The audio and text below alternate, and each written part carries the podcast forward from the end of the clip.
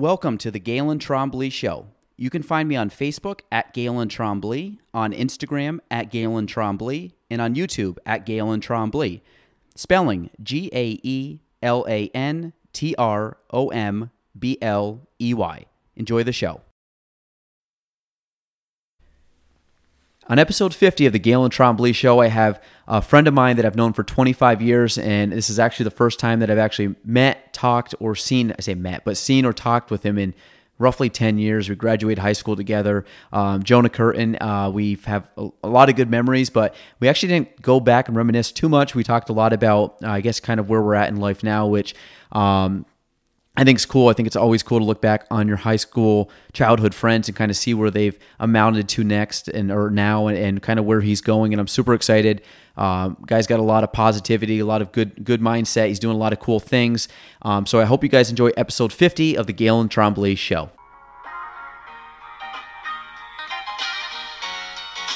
Welcome to the Gaelan Trombley Show.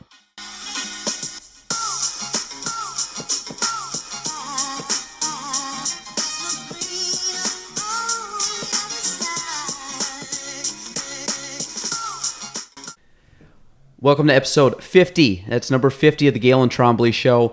Um, actually, number 50's, the guest of the 50th show has been punted around like three, four times because we had a bunch of reschedules. But I'm actually really happy today because uh, the uh, the guy I have here, and we were joking when I got in here, I haven't actually heard him talk in real life in over 10 years, or probably not over, but close. Um, I grew up with this this guy we've known each other i think now for 25 years and i think we met in kindergarten. And um, obviously i always enjoyed conversations with him. We played a lot of sports growing up. We hung out a lot as kids and obviously grew up in the same we probably grew up less than a mile away from each other. And like i said he's kind of he lives out of the area now, back in the area, and just kind of you know I follow him more through social media now. But he's been doing some cool things since um, I last saw him and spoke to him. So my my fiftieth guest on the Gaelan Trombley show is Jonah Curtin. Welcome, Jonah. Thanks for having me, man. And uh, I know I'm, I'm, I'm pumped because I've had obviously we've had um, you know, I've had Mike Henry on here, Nick Levine, and I've had a few people, you know, some some people from from back in the day that we both know, and there's some other people I'm sure you know. But um, so for people that do not know you, give them a little background on who you are um, and how you got to 2019 Jonah, because I'm curious, definitely on the last 10 years. Well, the last 10 years. Well, start way back. Start where you came from, and then work your way up. Well, it's funny that you said we've known each other for like 25 years. Is that I just I texted my mom when I was coming in here, and I was like, "Hey, do you have the picture of our kindergarten class with Miss Davis?" And we were in the same class, I believe. Actually, what mic do you have? I just want to make sure. Is it this one right here? Yes. Okay. Just a sec. Let me just make sure. Here, grab that mic instead. You can, no, you can keep the same arm. We're gonna do this. Oh, actually. Grab this right off because I screwed up. Let's put that on the ground. So put that right in. Because we had a bunch of people yesterday, so all the the other agents crisscrossed all the mics. So your normal mic is that better? A little better. There. There yeah, I was gonna say Yeah. I'm like turning you up. I'm like I can't hear you. That's so- better, yeah. Okay. So now you can actually you'll hear yourself in the Cool. So go ahead. Yep. Um, so I think we were in the same kindergarten class. Yes. Mrs. Davis's class. Yes. And so I had the picture in there, and I asked my mom to send it to me because I was trying to get it to to you and I to have it so we could look back on it before we started the conversation. Oh, cool. It's at my dad's, and he's not answering his phone call right now. Oh, it's all good. I'll send it to you too when I have it. Um, but I mean, yeah, we grew up literally half a mile, and a mile from each other. Yeah. Um, 18 years in Chazy, and knowing you, and I always look back real fondly because we didn't hang out in the same circle of friends. We had Yeah. Yep. the same friends, but it was cool because you're a very smart kid, and you were always a very smart kid in school. But you also made the transfer over to the kids who maybe were a little more uh, on the troublesome side too. And but you were friendly to everybody, and that was always something that was very endearing because it was a cool thing to see that you can play both kinds of sides of the thing. And now seeing you doing this, like I walked in here today, and it was my my jaw dropped. I was like, wow, this is amazing. I'm seeing you on social media all the time, doing everything that you're doing. And me being someone that loves podcasts and loves social media, I find it super interesting and super cool that you're doing all of this stuff. Um, so, so after Chazy, I got done, um, graduated obviously in 08, and didn't really know what I wanted to do. Um, I got in trouble my senior year, senior year, junior year in Chazy, the big, Oh, yeah. the whole big thing. Yeah. And that kind of set me back a little bit. Didn't really have any direction when I got out of high school. tried to go to Clinton Community. Uh, school at that point was not anything for me. So then I bounced around for about two years. And then finally, I was like, well, I got to do something, man, because I mean, I was 20 years old, 19 years old. And so the military is where I went, did that thing. Um, the military is not what I thought it was going to be. It is, it's a big daycare center. And I mean that because it's the easiest job I've ever had in my life. Um, maybe I got a little easier deployments and easier service time than my other friends who had been in when they actually did real deployments, Afghanistan, Iraq, and all those things. I lived on the beach for three years in Pensacola. Like I worked at the hospital from six to two, Monday through Friday. Went home and opened my window and there's a beach view. So I got a pretty easy life in the military. Um, after that, I didn't want to come home because I hate the wintertime. I- I'm just never come, I never yeah, gonna come ya. back up I here hear in ya. wintertime. I man. hear you. um, and so it was either going to be California or Texas, and California was way too expensive. Um, tried out Dallas, did that whole thing, uh, served tables, bartended, started going to school in Dallas, fell in love with the city. Which have you been to Dallas? You go, and you really Are you a. Cowboys fan? I'm not an Eagles okay, fan. proud of you. Oh, that's right. So yeah, never mind. Yeah, I still remember that. No, keep going. It, but I, I will say though, you were a legit Eagles fan Yes. you were in high school when they weren't winning. So and, and I've become a more Eagles fan, not even because they win, because I live in Dallas and I had to put up with Cowboy yeah, fans. I hear you. Okay, I respect that. So I do respect that. Uh, but no, I live in Dallas. Uh, lived in the city for a year and a half, right in what's called Uptown. I mean, the main main little hub of the area.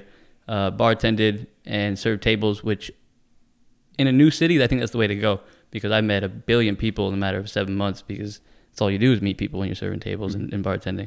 Um, started school at University of North Texas, where I'm going to finish up at the end of this year, um, and started my own business. Well, started training, got my certifications for training, um, started working at a gym, and figured out I was like, well, they're taking eighty percent of my money on on my commission, and so I was like, well, Wow. this is this is pointless. Started my own business instead, and I love it. I love training. I love being with people. I think I'm a very big people person, so I think that makes my life as a trainer a little bit easier. One, because I enjoy people, and two, because I enjoy fitness. So Mm-hmm. putting the two things together, it just seemed like a no-brainer. so are you? Is that kind of the career path you want to take? Is down the fit, fitness realm? Eventually, I think so. Because it's kinesiology, right? Is yes. what you're going for? Yep. Yeah. And I, I I think because we'll backtrack a little bit. Uh, maybe a year ago, I met a girl, um, started dating, hanging out all the time, and started getting real serious. So the next move with her was moving together, buy my house, and then start my own gym. That was the goal that I had all lined up for the end of this year. Mm-hmm. I got cold feet about all of it, and so we have sat down, we broke up, and I had a, I've always had a kind of a dream to go travel the world.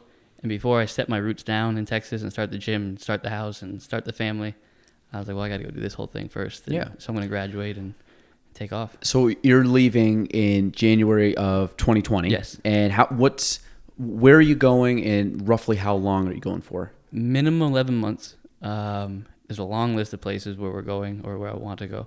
Uh, we're starting in Costa Rica and then Colombia, Bolivia, and Chile. Uh, that should take two or three months to kind of make my way through it. I don't really have anything. There's no time schedule that I'm on Mhm. except for I want to be in Thailand for April 13th. That's their new year. And you probably remember RJ, my exchange I student do. from a long. Are you guys still in contact? We are. We've stayed in Oh, contact that's the whole awesome. time. Yeah. I do remember him very well. And so I've always been in contact with him. He's always told me, hey, whenever you can come, you need to stay for a minimum of three weeks. I want to show you this whole country. You can hang out. You can live at the house. Yeah. And so I'm going to head to Thailand. That's the only goal that I have is to be there for April 13th and hang out with him. Have you seen him since? No, But you've just connected just and on Facebook, Instagram. I have his number and email. I don't know if you remember. You might, and I don't know if you were there or not, or if it's your mom. Um, I remember them dropping him off at the airport, and we actually flew with him in the airport. I know this is crazy. He left when was the junior year? Was Yeah. he here a junior year? He was a junior. I think I was in ninth grade. The or eighth grade? Maybe I was. A, we were eighth So grade. okay, yeah. so this okay lines up perfect. We were flying to Ireland, Okay. and he left in June, and we had left in June. Yep. we were actually on the same flight from uh, Burlington to Newark. And I remember sitting with him on the plane, which was kind of funny because you guys had dropped him off. So I think, I really think actually the last Chazy person he probably ever saw was me. And I don't know if he remembers it or not, but I remember I like sat with him on Mm-hmm. the plane. I remember we getting to the plane and he, we were in Newark, and obviously Newark's pretty big. Yeah. and we had a direct flight going over to Ireland, and I I don't know if it was just a direct flight or whatever, but I remember my parents at the time because he was still a young kid, he was Mm-hmm. 16, 17, something like that, helping him get to the gate to find it because he was a little confused because there's double terminals and stuff. So I remember we had a little bit of a layover, so I remember them taking him actually to his gate. We hung out with him a little bit, and then kind of bounced when we had to go to our thing, but.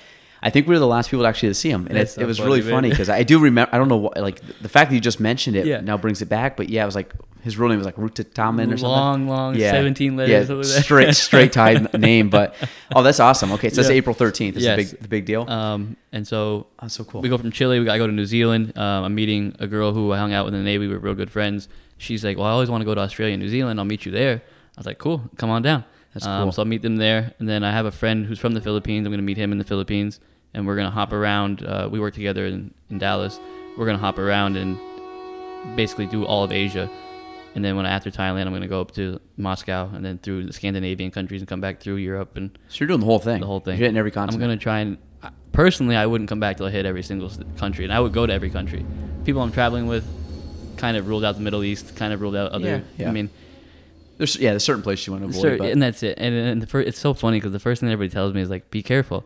I'm like, I know, and I, and I know it means it comes from like a good place. yeah, But like, I live in Texas where we've had three shootings in the last month and a half. It's Yeah. like the be careful thing. I know it's it's a serious thing, but every place now. I almost think it's like a default yeah it's just answer. automatic. I, th- I think I think at the end of the day, like if you're just traveling around um, and meeting people, like at the end of the day, most people are good Yes. people, and Yeah. you know you get the, the ones that make headlines. Unfortunately, they're the ones that get Yeah. put in the news. But um, I think if you travel around, there you're going to meet so many incredible people, Yes. and that's something I've always. I to be honest, I will probably never do it until I'm you know older and can just travel Yeah. more for pleasure. But I think doing it at your age is cool because you don't have any roots right now, and I'm telling you, we just discussed like kids. Like as soon as that happens, like you're you have 20 years done. Like you're not, it's not happening. it. And especially if you well, the other thing too is if you now start a business, it's you can't. I mean, you can shut your doors, but you got to.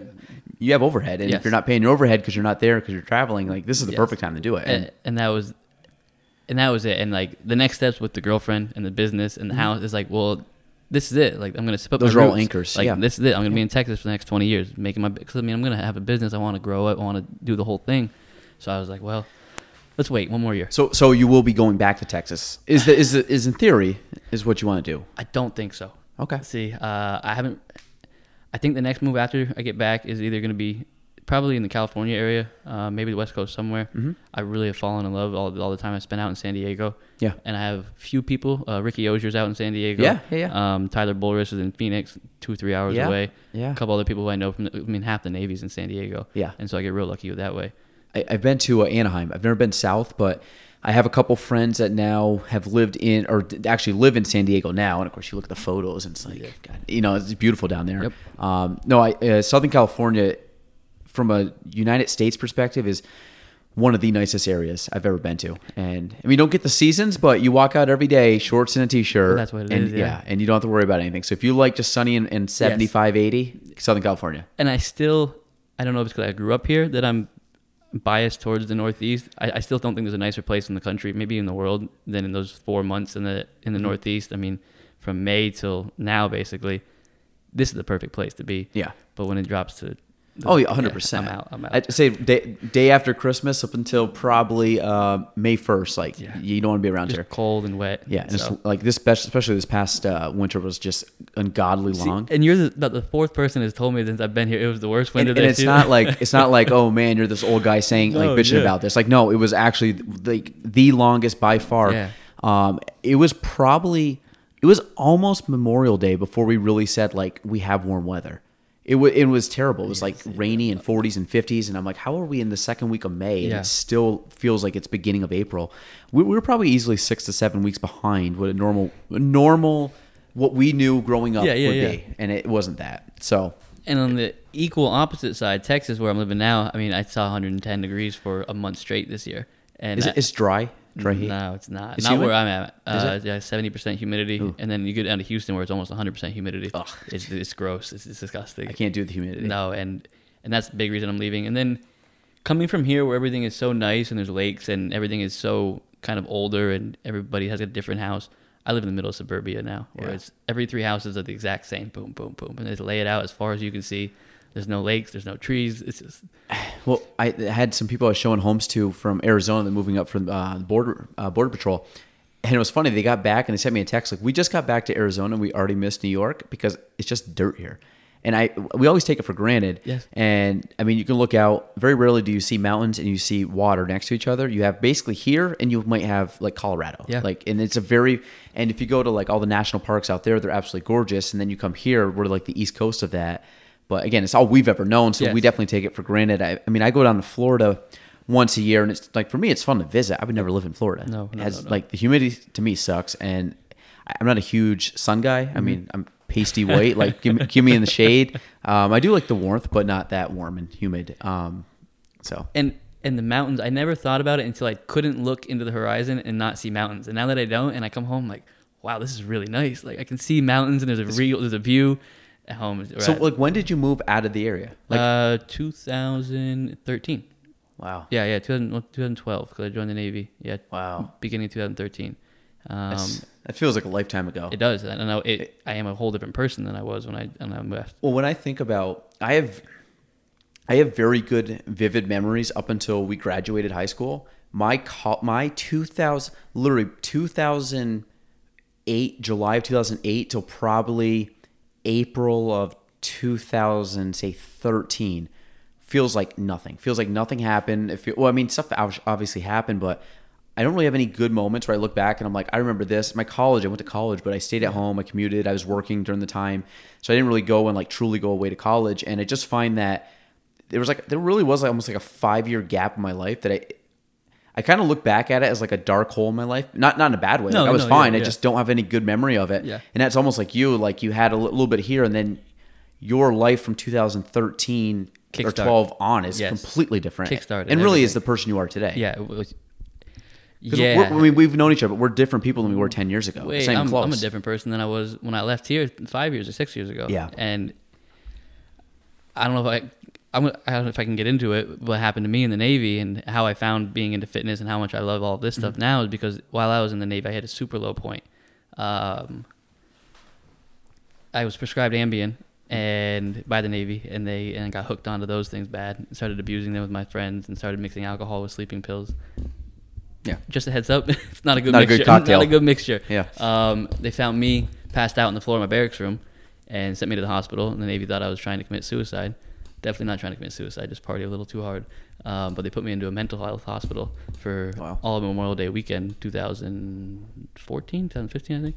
Um, and I, I remember we had we had bunk mates in the in the in the psych. So you're ward. actually probably with a crazy person? literally. And I wake up one night and I look over to my right and he's just sitting right here looking at me. I'm like, nurse, you got to get me out of here. Like, I am not, I do not need to be here. Like, and so at that point, I was like, all right, we gotta, we gotta start making Yeah. some different decisions. And uh, the Navy gave me a year of Navy mandated, uh, basically sobriety, and made me go to rehab, do inpatient, and all that stuff.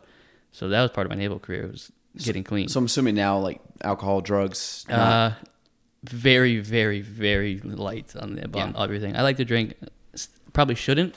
Um, socially though, but- like and then I'm very, I'm highly aware of how much problems I have with alcohol. Runs in my family. Mm-hmm. Um, so I think for a long time I didn't drink, but then I started bartending, and it's Yeah. hard to be a bartender and not drink, Mhm. uh, just because of the social pressures.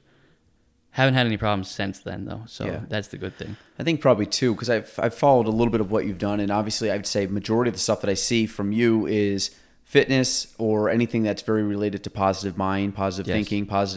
And I'm not like a super like Tony Robbins like rah rah guy, but I, I do get you know I, do, I not the sense that I need a lot of um, motivation or I need people to tell me all these motivational quotes. But I do have an appreciation for people that have the positive mindset that it's like, hey, you don't have to, whatever that your field is. Like I do it from real estate. I do it about trying to grow our local area. You're doing it from a perspective of even just self improvement and also working with your clients that are improving themselves in a dramatic way. Mm-hmm. And I, I would say more mentally than physically, because you know, I mean, we, we can get into that. But it's the idea that that kind of stuff, if you align with people, and I found that as I've gotten older, a good thing happens is you you you really start to pick and choose and this happens all throughout life but i found that over the last few years i've really got to pick and choose who my friends are and who I and slowly the people I don't want to be with kind of just and sometimes they're great people, but sometimes they're just different circles of friends. And as you evolve, um, and it's good to have your close knit friends. Like I've seen you guys obviously like Tyler, and, and I've seen pictures with you and Ricky and stuff, and you still want to keep those guys that you know are your crew from back home because I think there's a benefit to having guys that are you grew up with that understand where you came from, and, mm-hmm. and honestly are, are your extended family, and that stuff's great. But then it's good to find your niche of people, find your people, whether it be people at the gym. And I think just the positive mindset aspect of it, it, it does so much good for anybody. And obviously for you being in times where, you know, maybe the light wasn't that bright. And now, like I said, you're everything I've seen about you and even just looking at you, the way you carry yourself and the things I see in social media, just to me, I mean, I'm, obviously social media can be a highlight reel, but I think there's a lot of truth to what you say and a lot of things that you show that is actually like, hey, I'm I'm really working at trying to be a better person, trying to improve people, trying to improve my either mental state or physical state. Um, so what, obviously you had a, a turning point and like what are a couple things that you've now done like what have you added in your life what have you taken out of your life what have you like how have you basically completely switched a 180 from what Yeah. you, maybe five ten years Yeah. ago Um, the the number one thing is staying consistent with my fitness. That is- mm-hmm. and when I started working out, I think I was like 130 pounds, and I was a Yeah. very small. Yeah, you weren't a big guy. No, I was a very small little man, and I mean I'm not a big dude now, but at least I'm I'm a mm-hmm. relatively fit person. you look more intimidating now than you did 10 years ago That's- I hope that's, Yeah, that's a good. yeah. I grew a beard basically, um, but that consistency mindset, where now that, and and you can apply it to everything, is that you don't need to make the change overnight, and it's not going to happen that way. And so, uh, and I even tell my clients, I'm like, get the mindset out of your head that this is going to be a quick fix. And you, I tell all my clients, this is nothing that we're going to do is going to be fast. Like if you want to do one of your six week challenges, you lose 20 pounds, like go ahead and find a different trainer because and the analogy I use a lot with clients is like, what happens to poor people who win the, the lottery? They usually go back to being pretty broke pretty fast. It's, this is a skill. Everything we have to do is a learned skill. Fitness is a skill. You learn, okay, this is how my body reacts to this. Okay, this is how much I have to work out. So the consistency factor for me has been the biggest thing in the world. Um, I got a little obsessed with the fitness thing, and that kind of helped me get clean because obviously you can't be partying and also be fit. I mean, it doesn't they don't they don't really mesh. Um, but overall, it's just staying in my daily routine, staying staying in my daily rituals, and, and figuring out exactly what I like to do. I like to wake up. I do the same thing every single morning. I listen to positive reinforcement every single morning by somebody. Uh, I'm a big Les Brown fan, um, and just not being overzealous and trying to get to the end point. It's just like enjoy what we're doing right now, and don't be too worried about what the, what the results are going to be. Enjoy this process, and it all sounds very cliche, but it's the truth. And there's a reason that everyone just kind of passes along those things because mm-hmm. that's what it's about. And so, and then working with clients has helped me the most because I keep them accountable, but they keep me accountable without even knowing it. Like you can't show up to a client hungover, you can't show up to a client not in shape. I mean, these are all things that I had to think about because if not, if I'm still working at the bar, I'm probably drinking, I'm probably doing this. And like you said, narrowing down my friend group, not because I felt like I had bad friends. I just had friends that weren't interested in the same thing I was. And as you said, I think the trajectories that I want to take, you have to hang out with certain people if you want to do certain things. And and I think you see that when you're hanging out with people that they might not be the best person to be around 24/7. And I have friends in Dallas who I absolutely love, but our values and what we want in life they don't line up. So I can go hang out with them, watch the game and stuff like that. But when I know when it comes down to it, and I spend who I'm spending most of my time with are people who are interested in the same thing I want and want the same thing I want. Um, you and I, I mean, we linked up because you're you want to do things and you're trying to make a bigger name for yourself and I want to come on here because I like you. and I like doing these kind of things. We're both interested, I think, in the same, relatively the same things. Mm-hmm, yeah And so uh, I think, yeah, you narrow down your friend group as you get older because you figure out more about yourself and you figure out this is who I want to be. This is what I need to do to be this person. Did you? I, I saw. I, heard, I read this two years ago, and never knew up to this point. Your brain stops developing at 25. Yes. And I did not know this ever. I mean, and it was funny and the, when I we're well we're almost 30 now because you're 30 and you're older than me by a month. I know. I still know that. I still I always remember your birthday. But the uh, the idea is that. I found out about this when I was 27, tw- yeah, 27, probably turning 28, and I remember reading that, and it it was it really like struck a chord because like I remember when I was 25, things just started to make more sense, and I don't know if it had to do with the brain development. I don't know if it was just me at my time in my life, but the, the cool thing was I now I look at it and I'm very I realize like the people that are under 25 and not in a bad way like but there's a reason why you make decisions and do stuff.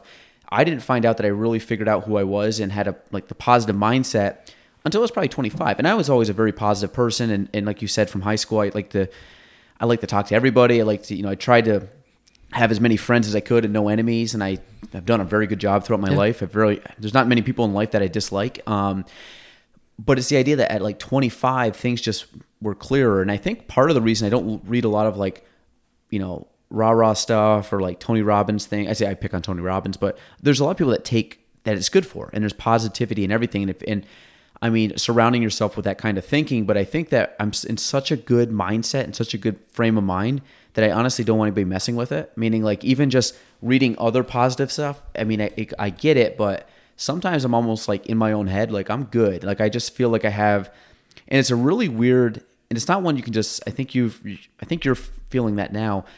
It's one thing that when you first started you could kind of read it and but now that it's ingrained in you you think differently and it's one where you're thinking the same thing but i think inherently you actually feel it in like deep down in your whatever your soul or being that no like this is actually my head and this is what's going to happen and this is my mindset and this is how i relate to people and talk to people and my overall intent on everything i do is coming from this position and i really didn't find that until a few years back probably around 25 and then it's really gotten stronger and stronger at like an incredible rate now, which makes me feel excited about my 30s. Yeah, yeah, yeah. Um, so I mean, I think I don't know I, if you can allude to that, but I think that's probably what you, because I've I've seen a big change in you over the last probably two years, maybe. Well, that's been the most by Yeah. far. Um, when did when did you start really getting into uh, the Oh, this whole thing that you're doing, the, the realtor and every all Um, these? well, I got my license in college at 20. I started at 21. To be honest, I, I was as part time as you could get. I, I didn't really, I didn't really find a huge passion for it. At 25, I think I started to get a little bit more of like, I think this will be a career.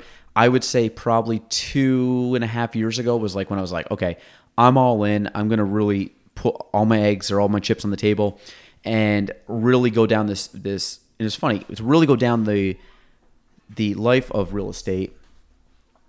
Um, oh, I was gonna say randomly walking in. Can you lock the door too when you leave? Okay, sounds good. People crashing the party. So, but what happened was as we went down and I- switched to really being into real estate, then it got to the point where now it's like, what? I- I've talked about this before, but like my 10 year vision was be the number one realtor in our county. And as it stands right now, I think oh, I there's a good chance I could pull that off this year, which is cool. One year ahead of schedule. Very cool. But then it's like my five year goal is to be the largest real estate company in our area. And it's funny is how we get there, I don't know, but I, I know we're going to get there. And it's kind of one like the, the visualization of it, I can see it.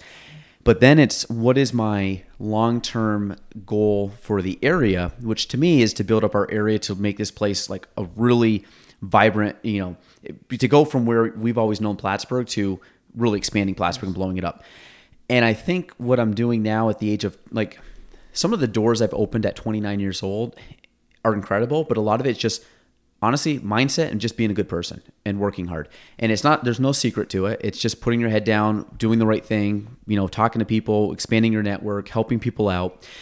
But I've gotten into the point where that has really taken on a life of its own where I almost find I have more of that's more of a goal now than anything is to really bridge the real estate aspect because now I've gone from an individual agent to now I want to grow a company so I can affect the people that work with us to now how do I affect everybody in the area through that. And that's not you talked about consistency and long-term goals. Like I'm enjoying the hell out of every single day.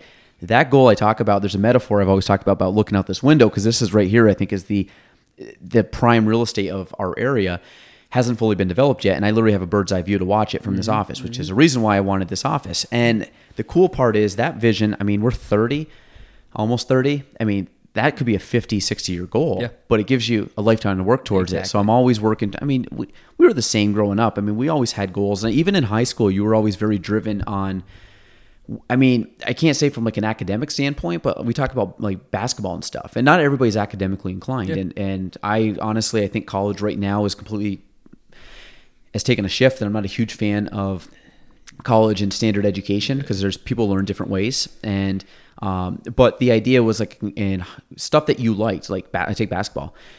the amount of jump shots me and you took that I remember, and the amount of times like I just remember you like shooting baskets, like because that was something you had passion for and you wanted to get better at. And were you going to be LeBron James? No, but you were going to be the best version of yourself at basketball that you could. Same thing. Like I'm putting all my effort into real estate. Am I going to be the best r- real estate person ever? Probably not, but I can strive for it. Um, yeah, but I pro- maybe I it. could. Maybe, yeah. Same thing with like fitness for you or anything. And, and it's not it's not that I'm very big on when I do stuff. I don't have to be the best person. I don't have to be the number one person on our area of real estate to say that I was a failure. And to be honest, that's something I've wanted to do. But to be honest, the only barometer I've ever used is myself. So I've always kind of get better than the year before.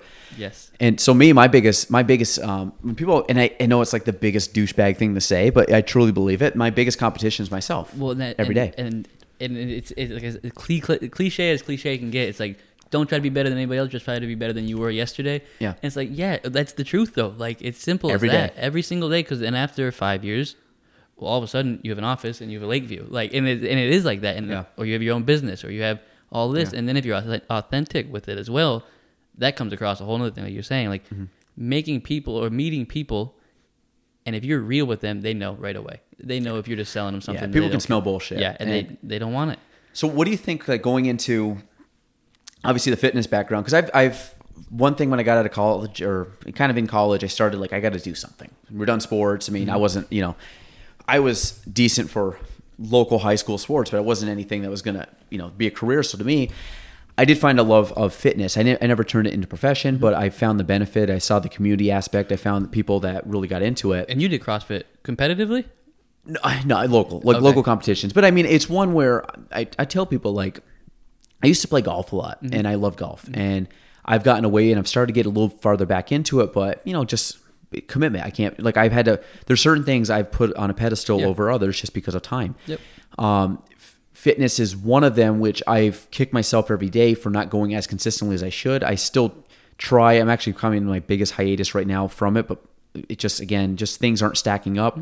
Um, and I'll talk to you more about probably off air about some things, but it's the idea that I, you're, I'm always trying to be better, but there's certain things when you talk about a consistency factor of every single day getting better, doing the one step better thing. Where I was even a year ago, five years ago, when I talked ten years ago, when you like asked me ten years ago, like was it 2009?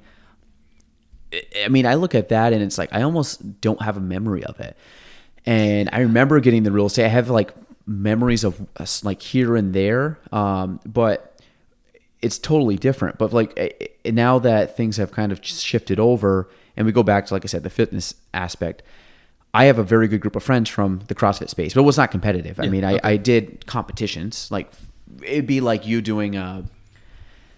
I mean, it'd be like anybody doing like a uh, doing a take golf or doing like a competition or basketball tournament or something like that. But you can. Some people do it competitively. Some people do it for health. Yep. I, I do it for both. Now I'm more, much more the health aspect of Yeah, it, yeah, just yeah. because I honestly I don't have a passion to compete in that kind of stuff. But if I put my mind to it, it's like real estate. I've been able to get really good at what I'm doing here is because this is where I'm putting my focus. You do And it, yeah. If I put my focus into, you know, if I want to put my focus back into golf, I guarantee I could be really good at Exactly. it or, or Yeah. fitness. But so you've gone down the fitness path, obviously. So what's gi- give us your kind of I know why you got into it, but what's your favorite thing about it? What does a normal day entail for you? Um, you know, what have you put into it? Um, I know you have done some stuff on social media, um, but like, give us kind of your, you know, give us the background. Like, what, what are you doing? What's your business now that you have, and what's your kind of eh, aspirations for the future with the gym?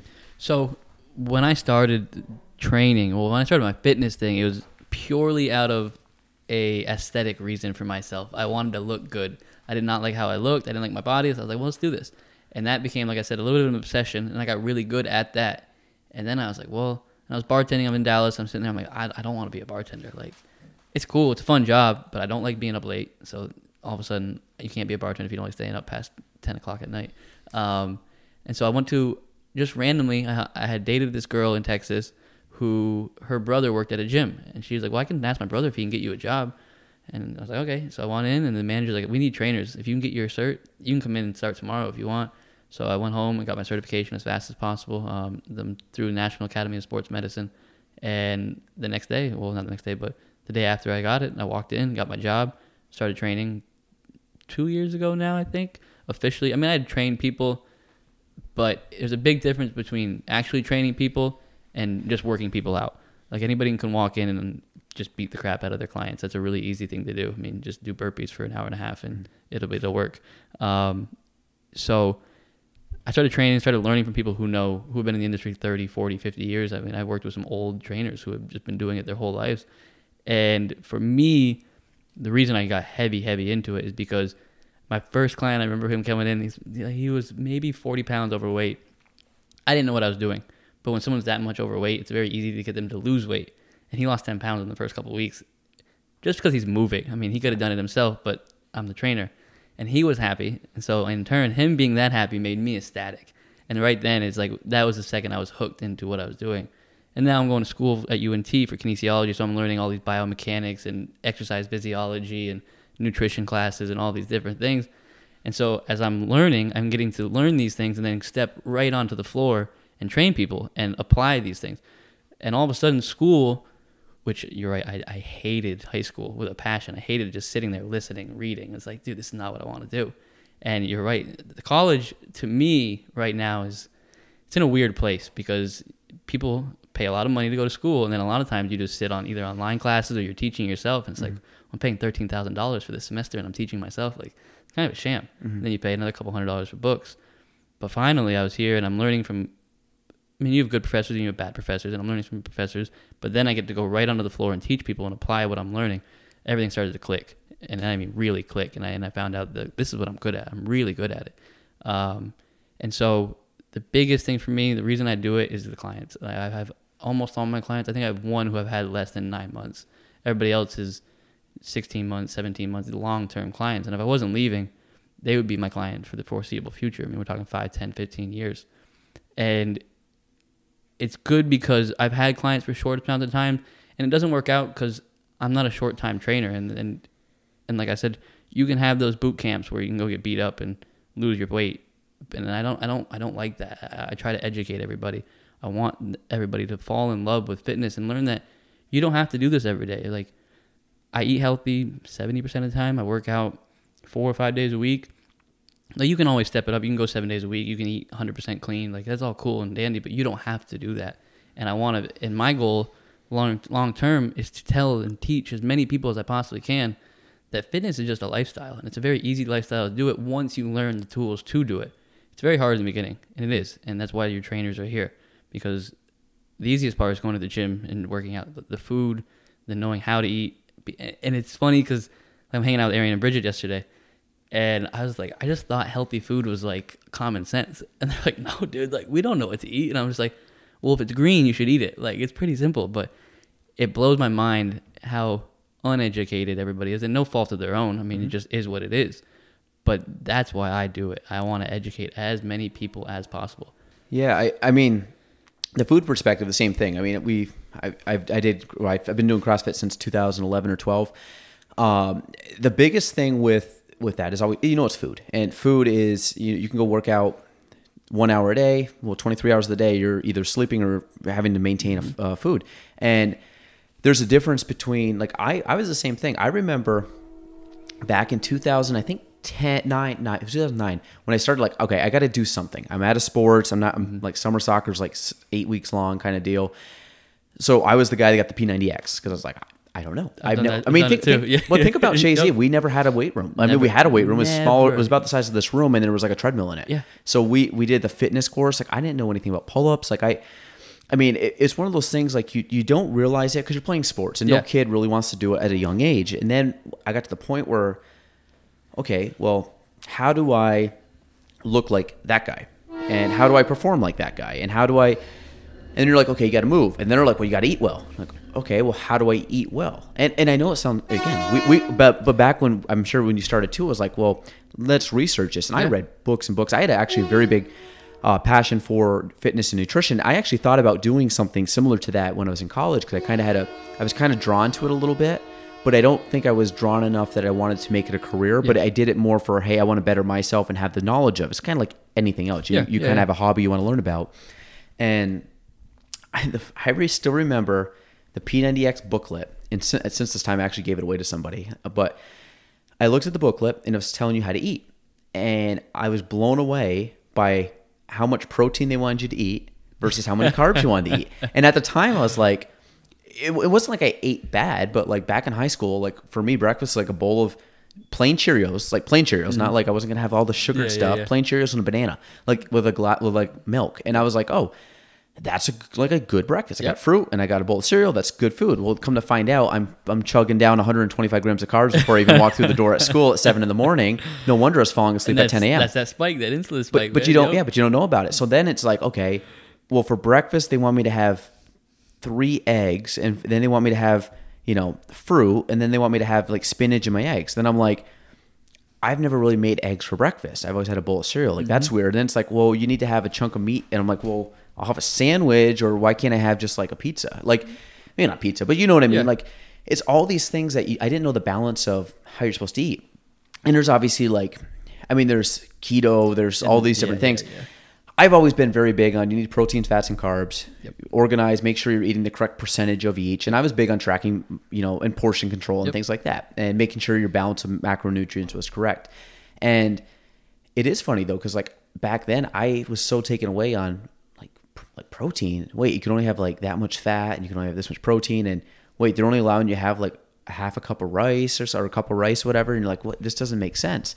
And then when you start eating, and now I'm to the point where it's like a no brainer. Yeah. Even though I'm not, my thing, my biggest thing now is just taking the time to prep meals and do stuff, and I just for me is a time factor. But I still eat good. Um, And you're conscientious about what you're putting in your body. I mean, yeah. I, I can eyeball a lot of Yeah. things, and I know not to get the fried food over the, you know, I'll get a grilled chicken with salad or rice or vegetables when I go out to eat. But, um, so for you, okay, so you got the food industry, you get into the the helping people part of it. So, and this kind of ties into a lot of things, but you talked about it before, like the hands-on aspect of going into the gym. I'm very big on this when it comes to people. I mean, getting in our industry, but I tell kids all the time, like, should I go to grad school? I'm graduating, should I go to grad school? I'm like, why are you going to grad school? Well, to get my MBA. I'm like, you're no offense, but you're basically delaying going to work. That's all you're doing. You're just because because school's a safety net for you. You know how to go to school. Mm-hmm. If you need the MBA to get the job that you want, that's one thing. 90 I say 90%. Most people don't go for what they go to school for, and a lot of people like you don't need a degree. To me, I, I'm hoping in the future there's just people are going to bypass college and just go into specialty courses. I mean, I I never went to school for marketing. I would say I'd have a master's degree in marketing right now. I put my marketing skills up to, against anybody. Well, you do everything, everything. But, yeah. it's but it's because I've learned it. And I've you've learned it, yes. But it's self taught through trial and error, basically. It was like, 100%. oh, this works, that doesn't work. All right, we're not going to do that again. every day, Yeah, every Yep. day, and even to the point where, I mean, there you see boxes and stuff around, but like I just got a really nice camera set up, and I'm learning how to use that, and now it's like, well, how do I edit video on this new app or not app, but like Yep. program, and it's it's, it's learning. It's it's it's putting it's putting yourself in position to actually try stuff versus, well, I don't know how to do this. Well, have you? How long have you tried it? That's like it. an hour. Yeah. It's like fitness. How come I don't have abs? Well, how long have you been working out? Two weeks. Okay, let's and that's the biggest thing. Right now i'm doing i'm just starting to get into photography because i want to learn how to do vlogs and photography on this trip. Oh, we can talk. Eh, We can go down that if you well want. and and i have no idea. And so it's and five years ago i'd have been looking at it like this is ridiculous this is too hard i'm not gonna do it. But now i'm like i don't know how to do it. Cool. Like this is i'm because now and YouTube. and that's it. And and i think back to me when i started in the gym i was like i don't know how to do this. I was like well then i took my time i learned and i learned and i learned. And now seven years later i know a whole lot about fitness. And i'm like i don't know anything about photography right now but in five years if i just keep doing this just a little bit every day it doesn't need to be much 40 minutes here 40 minutes there you read up on it Yep. you're gonna know a bunch in a few years and and so and again it comes, all comes back to just being consistent with it So, um, so what do you have you done anything on photography? Because the reason I asked was because I actually went on your Instagram and Yeah. I was like, you probably saw me today. I think I Yep, followed you on my yep. business account. I had you on my personal one, but I was like, I, I didn't want to switch my account, so I just followed it. So, but you had something with uh, Lightroom and you were editing. Last week, I was with a girl that does uh, vlogging for another agent I know downstate, and I was picking her brain, Mm-hmm. and of course talked to her, and I yeah, you came in yesterday, and I got a wide angle, like a super nice wide angle Yep. lens, and of course I'm nerding out on it, and but it, to me she's showing me how to do it. I'm like, okay, makes sense. I'm buying it. Literally, Yes. I bought it on my phone uh, before the conversation was up. But it, it like I was looking at Lightroom. She goes, I edit my photos on Lightroom. Now, obviously, I take photos of houses and stuff, and Yep. I don't know what Lightroom is. I will most likely get Lightroom and I will play around with it Yeah. And, and try it. And for me, it's not, it's not anything more than it's just that's cool. I don't know how to do it. I'm going to learn how to do it. It's like editing on Premiere Pro. Like Yeah. that's a that's a heavy duty you know, and like my I got I just got a, literally a new MacBook like three days ago, and I've had one for like seven years. But like the first time learning it was hard. Now it's no brainer. Like Yeah. I just bought a new, but camera. I don't know how to put the fla- I didn't know how to put the flash up the other day. I was taking Same, photos and I was same. like, I'm like Jordan, can you like Google right now? We're at a client's house. I was trying to take photos. We were in the backyard. I go, can you just Google how to get this is the camera? Google how to turn the flash on. Mm-hmm. So, I, but that's like my level of photo. I know a little bit about photography, but like I'm, I kind of joke, but like that's how dummy down I am on a lot of stuff. And now I have I have gimbals and I have you know wireless microphones. And I have shotgun mics and I have all these things.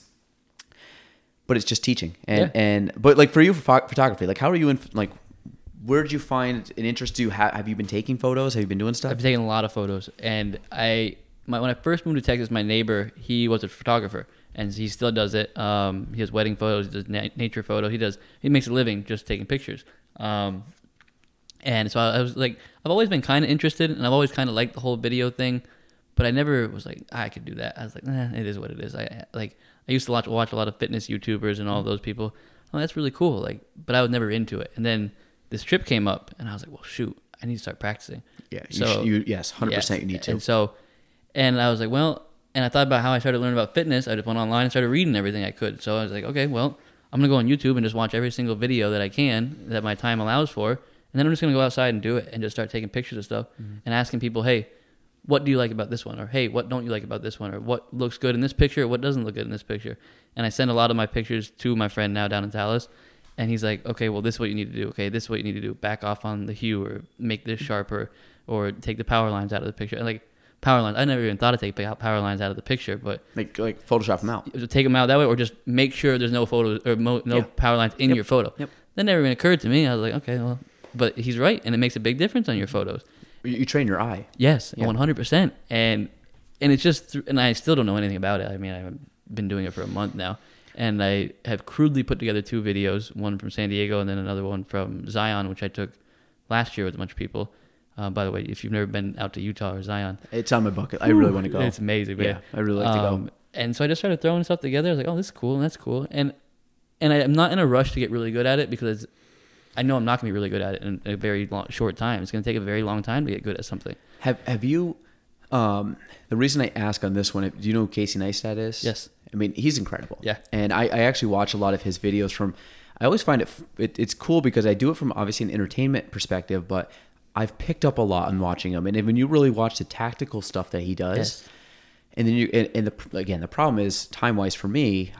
I would love to make videos, and I've done some vlogs, and I've actually only done one vlog that I've actually filmed myself, and was in the office. It was pretty easy, but then it's learning how to cut it up. I actually did two. I lied. I did the last one we did with the golf tournament, and a lot of it is learning techniques and trying to figure stuff out, and learning angles, and learning. Um, and the funny thing is, when he does a lot of his vlogs, um, and if anybody hasn't checked this guy out, his name's Casey Neistat, N E I S T A T. Um, he always wears sunglasses, kind of a goofy guy, and skateboards all around. But he's he's his videos. There's there's obviously an entertainment value to it, but there's a story to everything. Every time. there's a theme to everything, um, and it could be something funny. But then you talk about as simple as B-roll, as simple as um, time lapse, as simple as getting certain angles, as simple as just like picking up the camera and doing these like little technical things that you don't think of, and all of a sudden you're like, that's a really technical move, even though mm-hmm. it's such a def- like we take it for granted. It's a cool movie, cool Yeah. little short video. But I mean, for you going on a trip like that, I mean, it's twofold. One, it's going to be fun as hell to do one.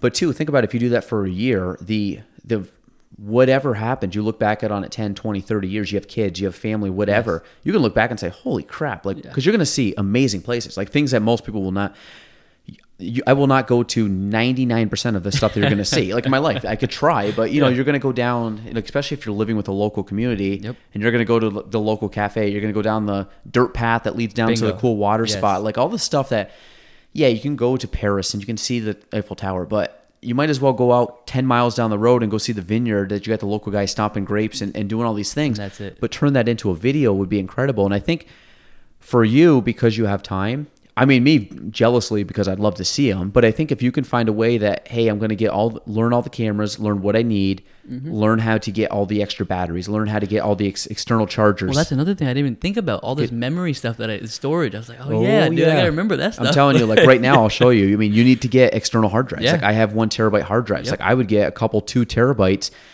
just to have. Last Yep. thing you want to do is be stuck and all of a sudden, can't you know, external chargers that are charging. I mean, it's like you may not adapters. Mm-hmm. Not every country has the same adapters, and you kind of look at all this stuff, and it's um, how do I edit on all these things and you know, get a camera. I can show you a couple of things I have, but it's like you really just need a couple standalone things, and honestly, probably ten to twenty batteries. I don't know, twenty, but like you probably need Yes. you know 10 batteries that you can just charge charge charge and have them ready to go and then all of a sudden it's like great i'm going to need these batteries for the next four days because i maybe not be a place with power And that's another thing. Yeah, exactly. I mean, somewhere in the like middle of Indonesia where I, I'm in a hut somewhere. Like, yeah and, and but it, i think it's going to be incredible if you can just get a i mean it's going to be an investment but hey drop $2000 get it because i think the memories you're going to make Yeah. and honestly like everything else i do um, a lot of it is just putting the story down and getting people to understand who you are hey i'm jonah i'm going on a trip i'm going to take you guys on a trip um, i'm going to be gone 365 days but maybe out of 365 days you make 100 vlogs out of it Yep, and that, and the goal is to be consistent at one a week, and that's gonna be it. I just want to,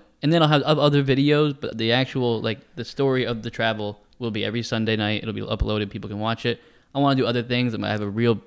I want to. Um, my goal is to sit down as many people that are locals in each country and ask them, "What do you think about America?" Like, because I think as Americans, myself included, we're very, very sheltered Mm-hmm. from the rest of the world, which is a good thing because we live in a very comfortable country. But which is also a bad thing is we have no idea.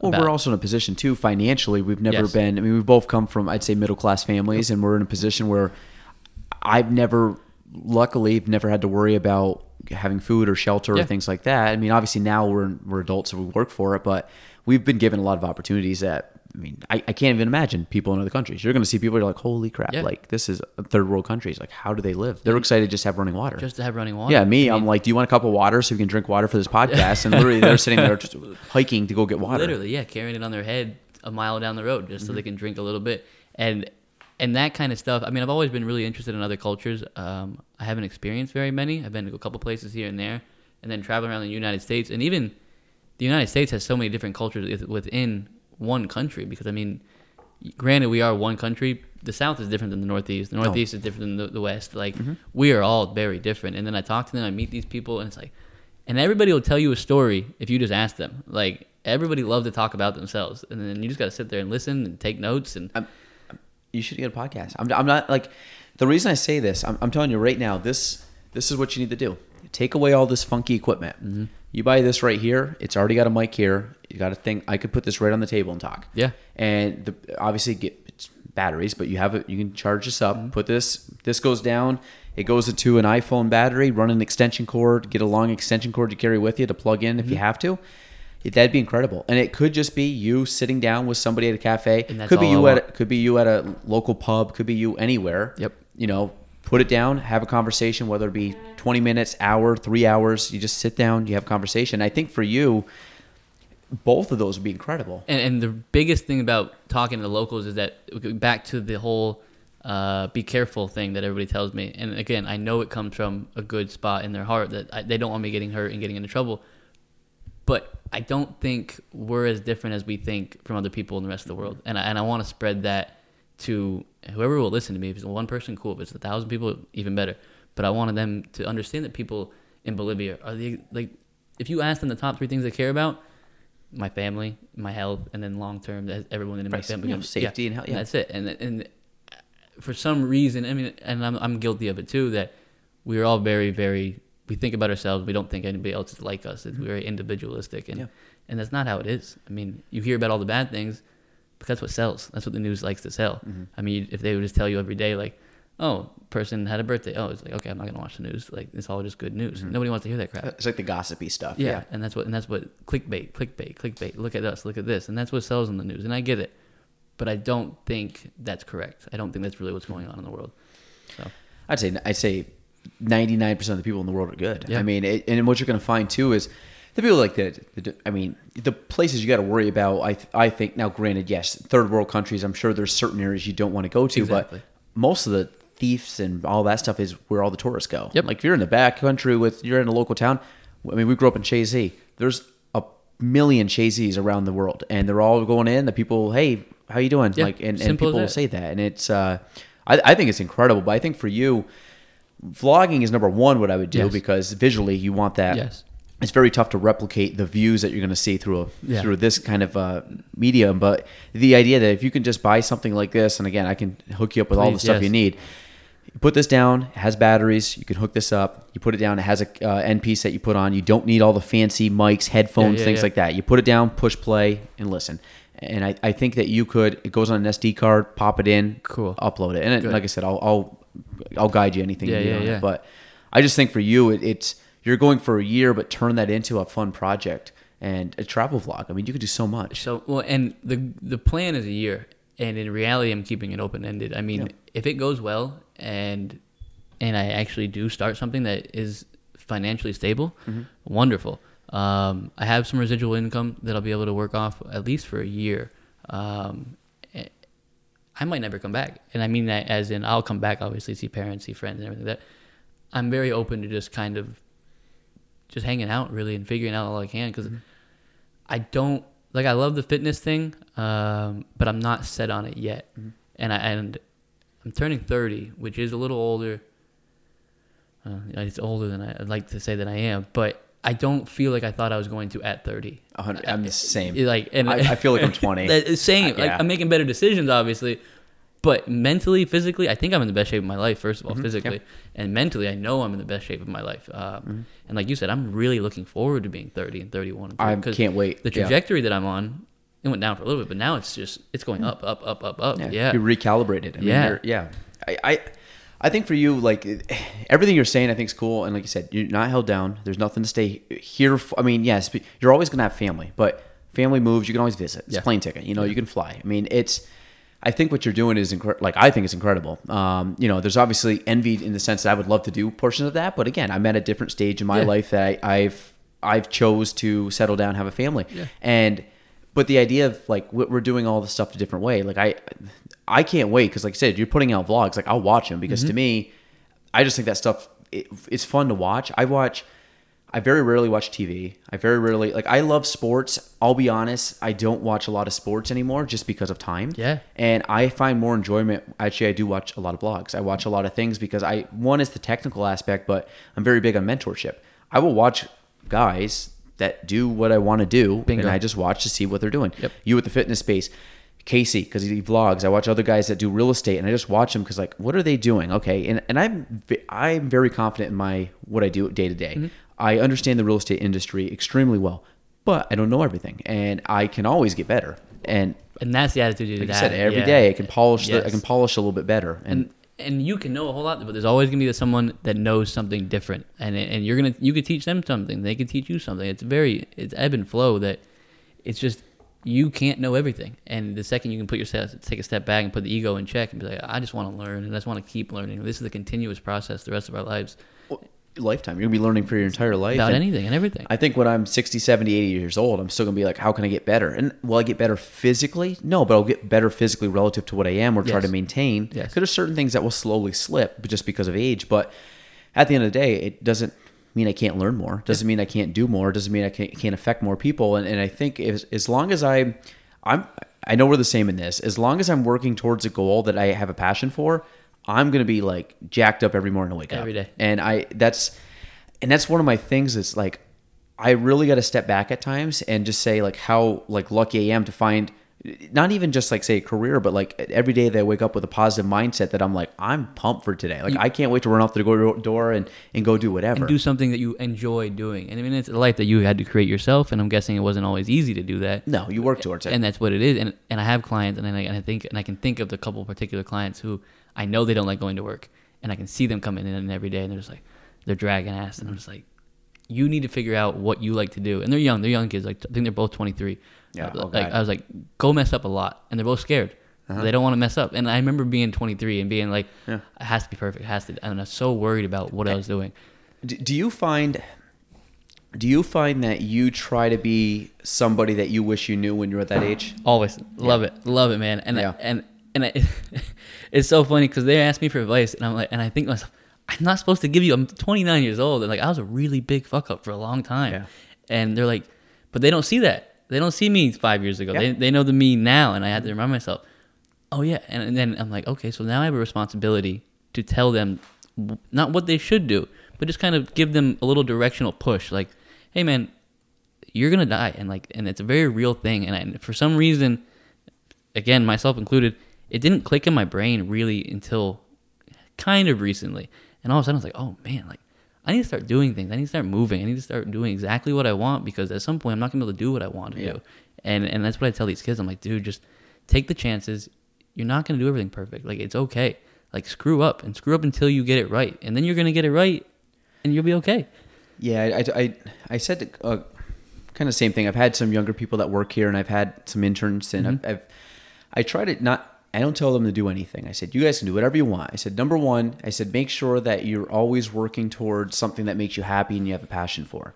I said because you what you don't want to do is go to work and hate it. And but I also followed up with don't expect that at age 21, 22, 23. Because the thing is, it's like I'm 29. I wouldn't say I was in a position that I am now until probably 27, 28. That I really, and I'd say even closer to 28, where I was like, I, I really see in every day, every month, every like over the last year, I've gotten more and more and more and more confident. But I always tell people, I'm like, I've been doing real estate for nine years now, which in the in the real estate industry, I'm I'm like a dinosaur, to be honest. I mean, Really? I know I'm young, but a lot of people get in and out within two years. Really, I see. I didn't Yeah, know the, that. the, yeah. the, the lifespan of a realtor is not that long. We look at some, there's some that have been around for 15, 20, 30 years. But the, but if look at how many have been in for 30 years that have been, or even 15 or 20 or 30 years that have been like top of the game. There's not many. Okay. There's people that have been in for 15 years. They've had a license and sold a couple deals here and there. But to really get to that upper echelon and maintain that for mm-hmm. years, very small. So I there's mean, not a direct correlation between length of time doing something in, in process, No. being good at it, and Not, well, I mean, I look at it, I've been doing it nine years, Yeah. and, and I don't want to talk down on people, but there's people that have been in it for 20 years that haven't done it as much as I've done. And but it's the idea that I've worked very hard to get to this. Where year one, year two, year three, like I didn't know if I really liked it. I mm-hmm. wasn't I wasn't doing a lot of business. Part of it, I didn't have the mindset, and I didn't understand the tactical parts of what to do. But it, again, it, at tw- 19, 20, 21, I'm like, you guys have to go do all the shitty things I was doing at 19, 20, 21, 22, 23, 24, 25 to get to 29. Yes. And and the other thing is you have to do it you talked about before, the consistency factor. I don't just show up like when I want to show up. Like there's a reason why I get up at five in the morning. There's a reason why I work 14 hours a day. Yes, I go home and I see the you know, I see my family and stuff like that. But when the kids go to bed at nine like by nine o'clock, I'm working till eleven. Back and to it- work, yeah. But it's not like I'm gonna go sit and watch Netflix for two hours. Like I'm literally on my computer researching stuff, doing stuff, trying to get better at what I want to get better at. And I use that I mean, I, I, people laugh, but it's like Sunday mornings. I like getting up Sunday mornings at 5 a.m. I'm to the office here at 6 a.m. and I work till 10 o'clock. I get home. My my kid my kid like sleeps in like crazy. I'll literally get home at 10 and like get him out of bed at 10:30. And my you know my wife's at home and my my daughter she's she's an infant so she's up eats go back to sleep. yeah. But I can come in here for four hours, do a bunch of stuff. Nobody's bo- bothering me. Nobody's up. You know, on a Sunday morning, I'm getting all my work done. Then I go home and I spend the rest of the day with the family. But it, you have to have a passion to get up and do that kind of stuff. Instead, I could easily lay in bed and I could. I do complain that I'm, you know, I don't sleep a lot, and I, I, I don't really complain. But there's times where I'm just like, man, I really need to Yes. s- sleep in a little bit tonight. But I just try to maximize as much hours in the day as I can uh, to productivity because I love it. It's not could I yeah, could I just relax and lay on the couch all day? I could. I don't find enjoyment in that. No. And my mind has to there's times I want my mind to shut down in the sense of I don't want to be thinking about too much stuff, but I use a perfect example. I put that that shelving unit up the other day and that was such a like mindless easy project. I put up put some music on, you know, just measuring, just drilling some stuff, just kind of putting stuff together, assembling like that was such a calming 3 hours of my day, but my mind was still working. busy. Your mind is still doing something. Mm-hmm. And to to piggyback off your point of people only see the end result. Like but now, people see Mm-hmm. You doing the podcast. They see you doing. Oh, he's- he's really successful. It's like yeah, he is. But for a very long time, you were not. I'm gonna guess. And Mm. and I tell people all the time when I used to work at 24, when I first started training people, I would tell my manager, I was like, I'll train for free. Like just give me people to train because I know in the long run, I like what I do.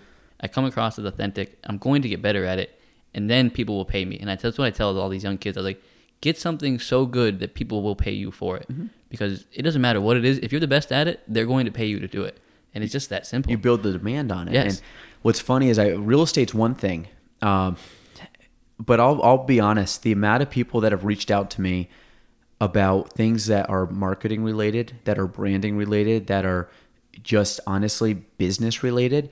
Um, and the thing like I got to kind of always take a step back and really just kind of um, I call it looking in the rearview mirror. I do have to stop at times, look back, and appreciate. Okay, like almost pat yourself on the back a little bit and say like, "Hey, you've done awesome this past year." My obviously my mindset is just get better, get better, Yeah. grow, grow, grow. But I, I do have to take times back and reflect and say, "Hey, you have." You know, really like, like appreciate what you've accomplished, and I always look at there's stuff that I should not be able to do, and I should not be in the conversation or at the table at things at 29, but I've gotten there. And again, this is probably just my own my own mindset is that I just don't think I'm that old. You know, I'm 29, Yeah, but like yeah, to yeah. me, I just I still feel like I'm a kid. You know, but but it's the idea like how, how do we? I but I then I look at it and even though I I kind of have to like pinch myself at times and say how am I in the conversation with this person or this person or sitting at the table here at my age but then I look back and I said, I've worked my ass off to get here. And then the other thing too is I have 100% confidence in myself. And I put a po- uh, post out the other day. I said, if you have a goal, I said, you have to be confident. You have to believe in yourself. And I said, you always have to bet on yourself. Always. And I said, very rarely, and I, and I mean this, I was always the kid, and I guarantee you were the kid too. If they're like, hey, hit a jump shot to do this or that, do you want to take the shot or pass off the pass? I'm taking the jump We're shot. shooting every I'm shooting because yeah. I want. I don't want to con- someone else control my outcome. Yep. And back and what's funny is like doing that that was a subconscious thing I've always done in my life and I never thought about it and now that I can look back at it I'm like oh Yep. that was ingrained in me to want to take the shot to want to now was I always given the opportunity to do that? Like for, I'm saying like in a Sorry, sport analogy that might have been my bad, too. yeah like well like a, like a sport analogy a sport analogy be like are you going to like be the best player to take the shot? But if it's a if it's a one chance thing like do you want do you want to make the decision? Do you want it like I want it to ride on my decision. Like I want to control the outcome which is part of the reason why I want to be my own boss. Like Bingo. yeah and for you Oh man, Hundred percent. Like I, I always look at it, and I'm super laid back in the sense I don't want to force, um, you know, and, and we have some people here that work here, like you know, that are salaried or Mm-hmm. in, and you know, yeah, they have a schedule that to abide to, but I'm I'm fairly open. I'm like, get your work done. I don't your work care done. if you have to go run an errand. I don't care. Just get your work done. I'm good. But for me, it's like I don't want to ask somebody if I can take a day off to go hang out, especially when my kids get older, to go on a school trip. Or for you, it's like, hey, I want to go travel. See ya. Like I'm gonna make that decision. I don't want to have to have because do I have sick days saved up? And I, I just like the aspect that I have full control of my life. And you had mentioned before about the person complaining about their job and stuff. I- I get it, and and not everybody. You can't just jump ship. You have financial obligations. Yes. But you also have a lot of time in your day that's wasted on dumb shit that you can sit there and you can focus on how do I get from point A to point B? I want my life to look like that. Here's the stepping stones to get like that. How am I going to make it happen? You might have to punt out, punt off going out at night. You might have to punt off the like me, I love golf.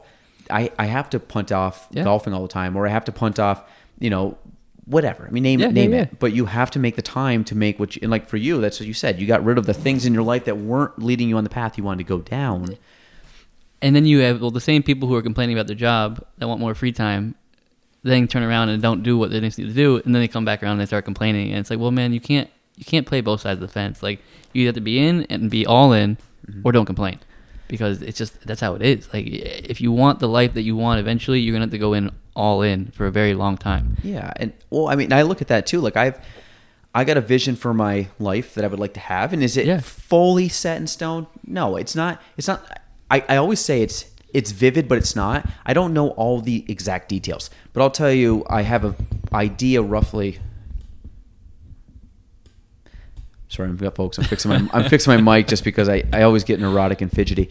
Um, so, but there's a there's an I you know I have roughly an idea where I want to go, but like you said, ten years ago was way different.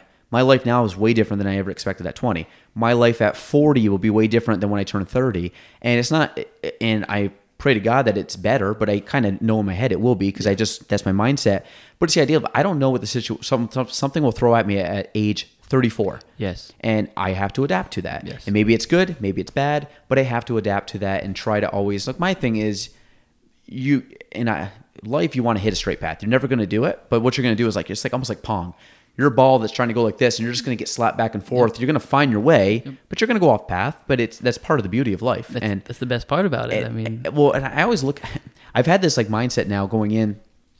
Like I'm so pumped when people say like getting old. The only thing that I think I would miss about getting old, the only reason I wouldn't want to get old is like now is like the old dad moment, like nostalgic of like my kid like a kid.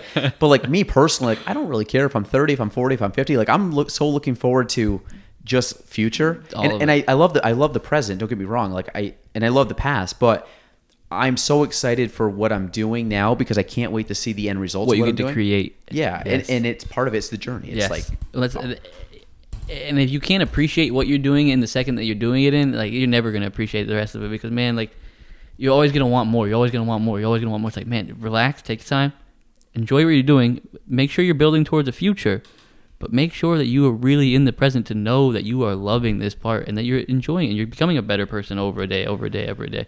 Well, I, th- I think also too when you have goals, like my when I say like my long term goal, my long term goal doesn't really have a defining moment or not or number. Because you know, if you say like, hey, like my thing, like I wanted to be the number one agent by X, like that was a goal I made at twenty. Yeah. And to be honest, I'll hit that. And Yep. and it's but the funny thing about that is I don't even look at that as um it's, it's it's a number goal, but it's not like my long term goal was to be that I'd be done by thirty, Yeah. and I look at that I'm like, okay, now what's my next thing? So that's why my my long longest term goal obviously is to, to get better every day, and you can never there's never an end cap to that. Every day I get to live, I'm getting I'm, my, that's my goal. But then it's also how do I improve this area as best I can, which is the only way that I'm going to be able to leave any type of legacy forward. Because I always look at I can affect myself. I can be the smartest, wisest person. I'm going to die someday, like everybody else. Mm-hmm. But how can I leave a mark on this area for the better? And I just kind of look at it like I have fun doing it. So why don't I just do better, better, better, and then help a person out, help a community out, help a entire area. But who knows? I mean, maybe bigger. You know, Bigger. Always bigger. Yeah, you always think you always think bigger. Like for you, you're going in that mindset where like you originally had to find a better you, Yeah. and now it's like okay, how I found a better Jonah. I'm better Jonah in 2019 than I was in 2009. How am I going to be better in 2029? Uh, but then also, how many people can I affect by that time? And I think that's what you're doing with the the fitness. And that's been my slogan a long time is that changing the world through fitness one person at a time. And that's really what and I mean it when I say that. Like I'll make I'll make one of my clients better. Okay. They're gonna go home. They're gonna pass a little bit on to somebody else. They're gonna pass a little bit on to somebody else. And it's a very it's next person, next person, next person. Oh, yeah. And and if they're getting happier, well, their spouse is probably gonna be happier because they're happier, Mm-hmm. and then, then their family's a better family.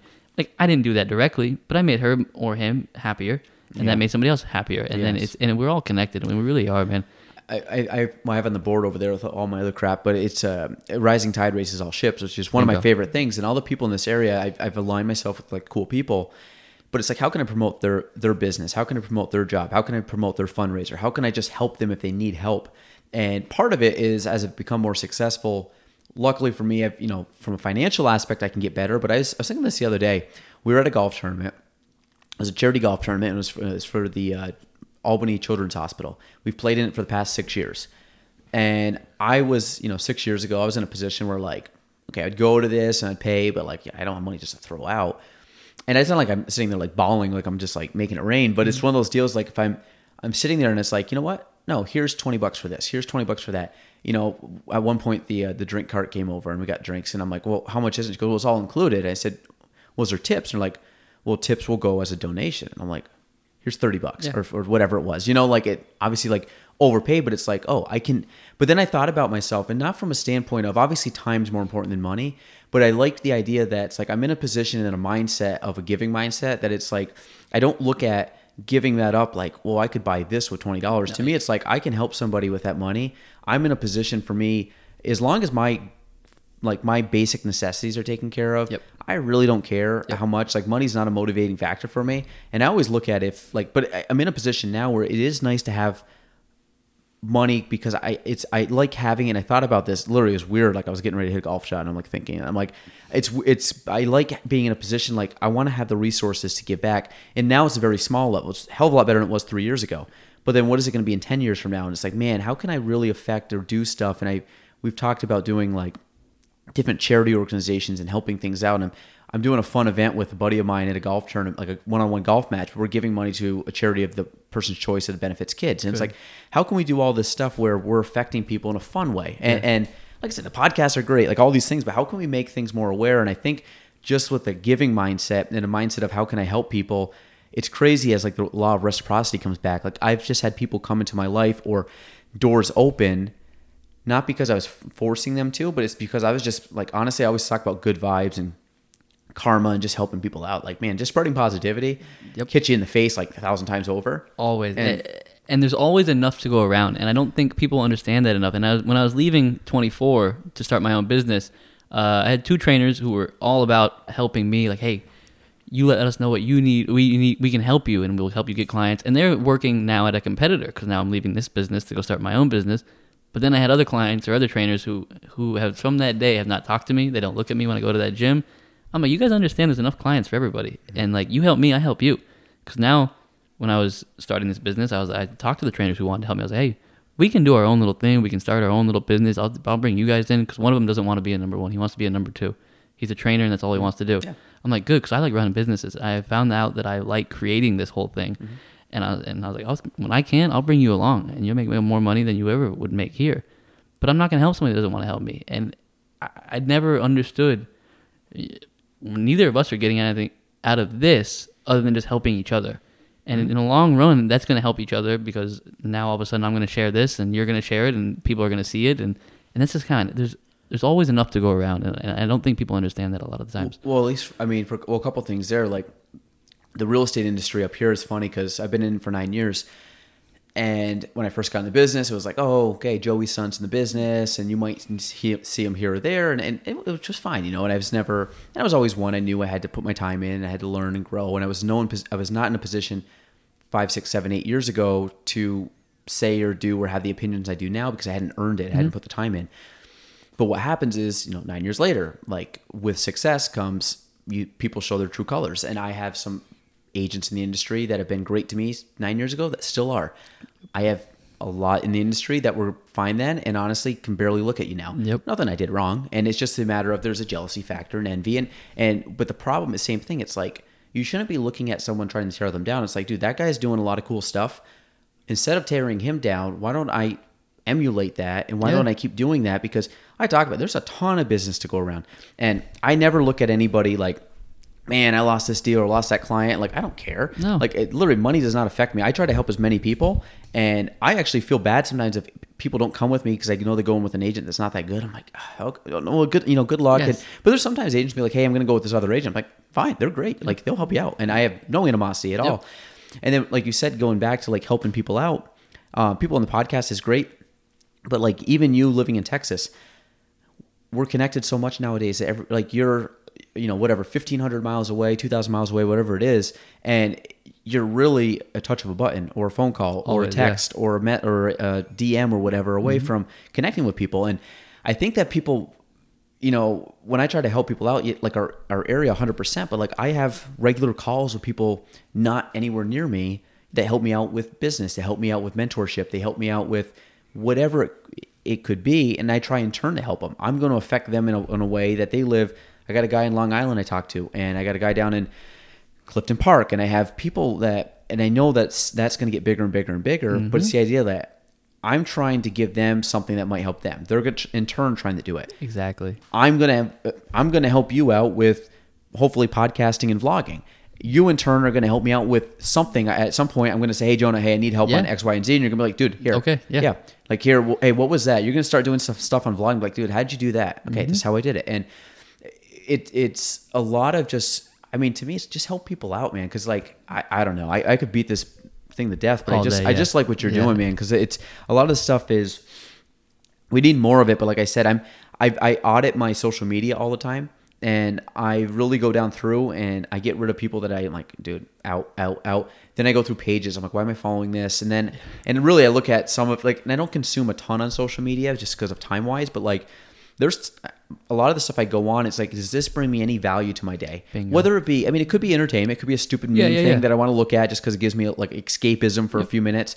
Um, obviously, it could be friend, friends that I want to just see what they're up to, and then it could just be good pages that I follow. I follow a lot of Gary Vaynerchuk and following him for. um, do you Gary? I know. Oh, yeah, Gary Vee's my dude. Yeah, man. I, I followed him for, uh, God, since 2011. I've been following him, and actually, one of the guys that I Skype with or FaceTime with, he's he's actually been on some of the vlogs with Gary and stuff. So it's That's like dope. So yeah, it'd be Yeah, like at some point, some point in time, I'll, I'll meet Gary. Yeah, That'd be, yeah, yeah. That's like a goal. But I just but but the same thing. Like Gary, I always find like Gary's kind of a funny dude. Like if Gary was to sit here right here, I'd be talking to him like this because I I seems like I just know him. Yeah, even well, though and that's the wonderful thing about podcasts is that, and I, I watch Rogan a whole lot. Yeah, yeah. And I feel like I'm part of his friend group. Yeah. Just because I listen. I mean, he's never heard my voice, doesn't know who I am, but I'm like, oh, dude, I know these people. He'd be like, "What's up, Joe?" He'd be like, "Hey, man." and that's it. And like, and all his friends, like the Brendan Schaubs and all Yeah. Theo, I'm like, dude, I feel like I'm part of the group.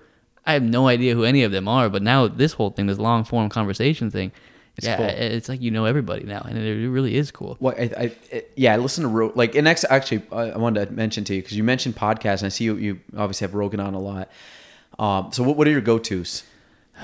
Uh, for for funny stuff, I like a lot of funny stuff. Um, I do Fighter and the Kid. 100%. Yep, and then uh, the other one, King and the Sting. Yep. Yeah, because Theo Von is, I think, my fun, my favorite comedian. Him That guy is did- so quick. It's, uh, it's unreal. He makes Schaub look so stupid on King of the Sting. I feel bad. Yeah.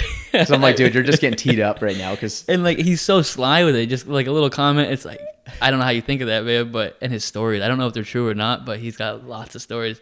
Um, you know Joey Diaz? oh yeah, Yeah, and Coco. yeah, and Yeah. the same thing. Um, those two dudes, or those two, um, obviously Rogan, and then bits and pieces from. I like excerpts because I like really, like I, I go heavy and I go down rabbit holes at a time. Like right now, I'm really into a heavy into a philosophy rabbit hole. Mm-hmm. So I'm re- like a lot of Jordan Peterson, a lot of Alan Watts, Mm-hmm. um, and I'll probably be on this for the next two months, and then I'll be like.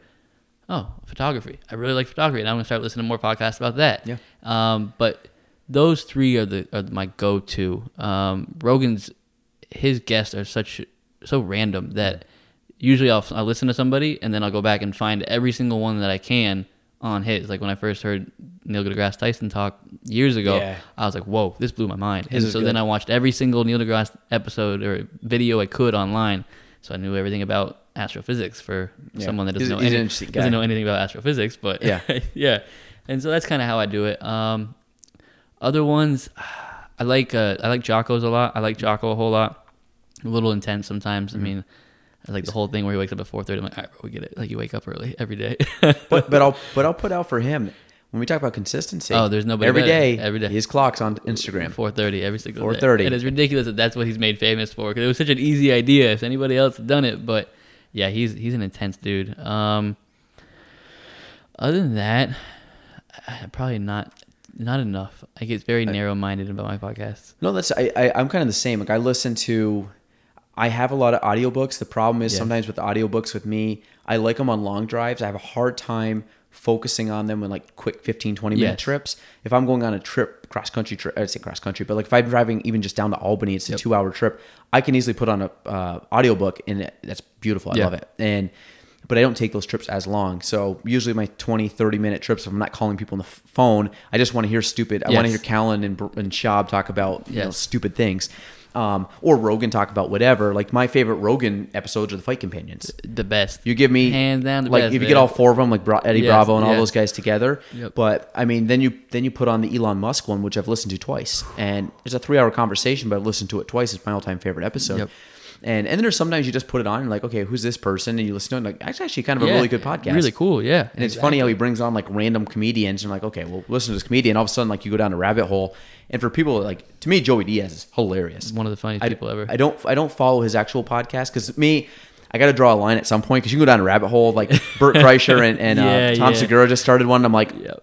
I got I got Fighter and the Kid and I got Rogan, Yep. and that's pretty much all I can do. Theo Von's I have his downloaded, I have Andrew Santino's downloaded, Yeah, but yeah, like I can yeah. only listen to so many. Exactly. And and realistically, like the Santinos, I just listen when he brings Callen and Schaub back on. Bingo. So I might might as well just watch Fighter and the Kid. Yep, yep. And uh, but like and Theo Von, same thing. Like or or Chris D'Elia. If you get Chris D'Elia on like a Fighter and the Kid, Yes. it, I just Yes, die laughing. That Just whole this- little group back so stupid, but- I think being a fly on the wall at the comedy club must be so fun to hang out with Have you ever dudes. been there? No. I No. mean, if you live in Cal, it's L.A., right? LA, yeah. Yeah, I mean, I would love if I go out for an extended time. I would really try to make a point Yes. of going to anything because you know you're gonna see one of them there. Yeah, you're gonna see a, a great lineup every single I night. mean, the times when they show up and are like, "Dude, last night so we had uh, Joey, uh, Rogan, and then like Chappelle walks Chappelle in, and I'm up, like, yeah. whoa, whoa, like, st- shut up, like, you- step, step back here, you man. pay forty dollars for a ticket, and you get three of the greatest to ever do it in Yeah, all time. You like, don't know who's actually going to show wow, up and like, yeah. yeah, I mean, we weren't expecting, and all of a sudden, you know, like Chris Rock walks out, and like, wait, what? And like, Yeah. But it's just it, it's incredible that um actually have you have you seen any of the specials? Which ones? The Netflix specials. All of them, man. Yeah. Like, I- uh, well, first of all, I watched Chappelle just recently again. I Is felt- that is that one good? The new one? Because I'm about ten minutes in, and some of the stuff he says in the first ten minutes, I'm like, God damn, I miss Chappelle. Like and it it might be my favorite special of all time. Uh, the, the sticks and stones one. Yeah, one. and I just showed my dad last night, and I mean him being seventy four now. I was like, I wonder how this is gonna transfer over.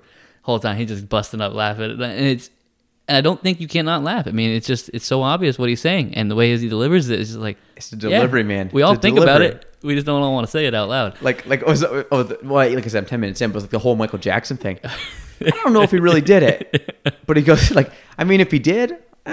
like, like, Yeah, it's Michael geez. Jackson. It's Yeah, like, yeah. it's Michael Jackson, man. And that's like I'm out there first day back at school, like telling the kid, guess what happened this weekend? Like I'm like, oh my god, like I'm watching this, and I'm usually like, I, I like nothing really offends me, and that No. didn't offend me, but I'm like, listen, like, good God, he like he went there, He's man. like, I started here, and now it's just like the sky's the limit. yeah, and he's just sitting there and he's looking at, I guess you're all thinking the same thing. and like, that's what it is, man. it's And- the realism. Well, the funny thing about that that uh, that special is like Rotten Tomatoes gave it like a twenty two percent approval rating, Did you hear about this? and only six people approved it. Is or, or watched it or something like that. Is that is that what I'm?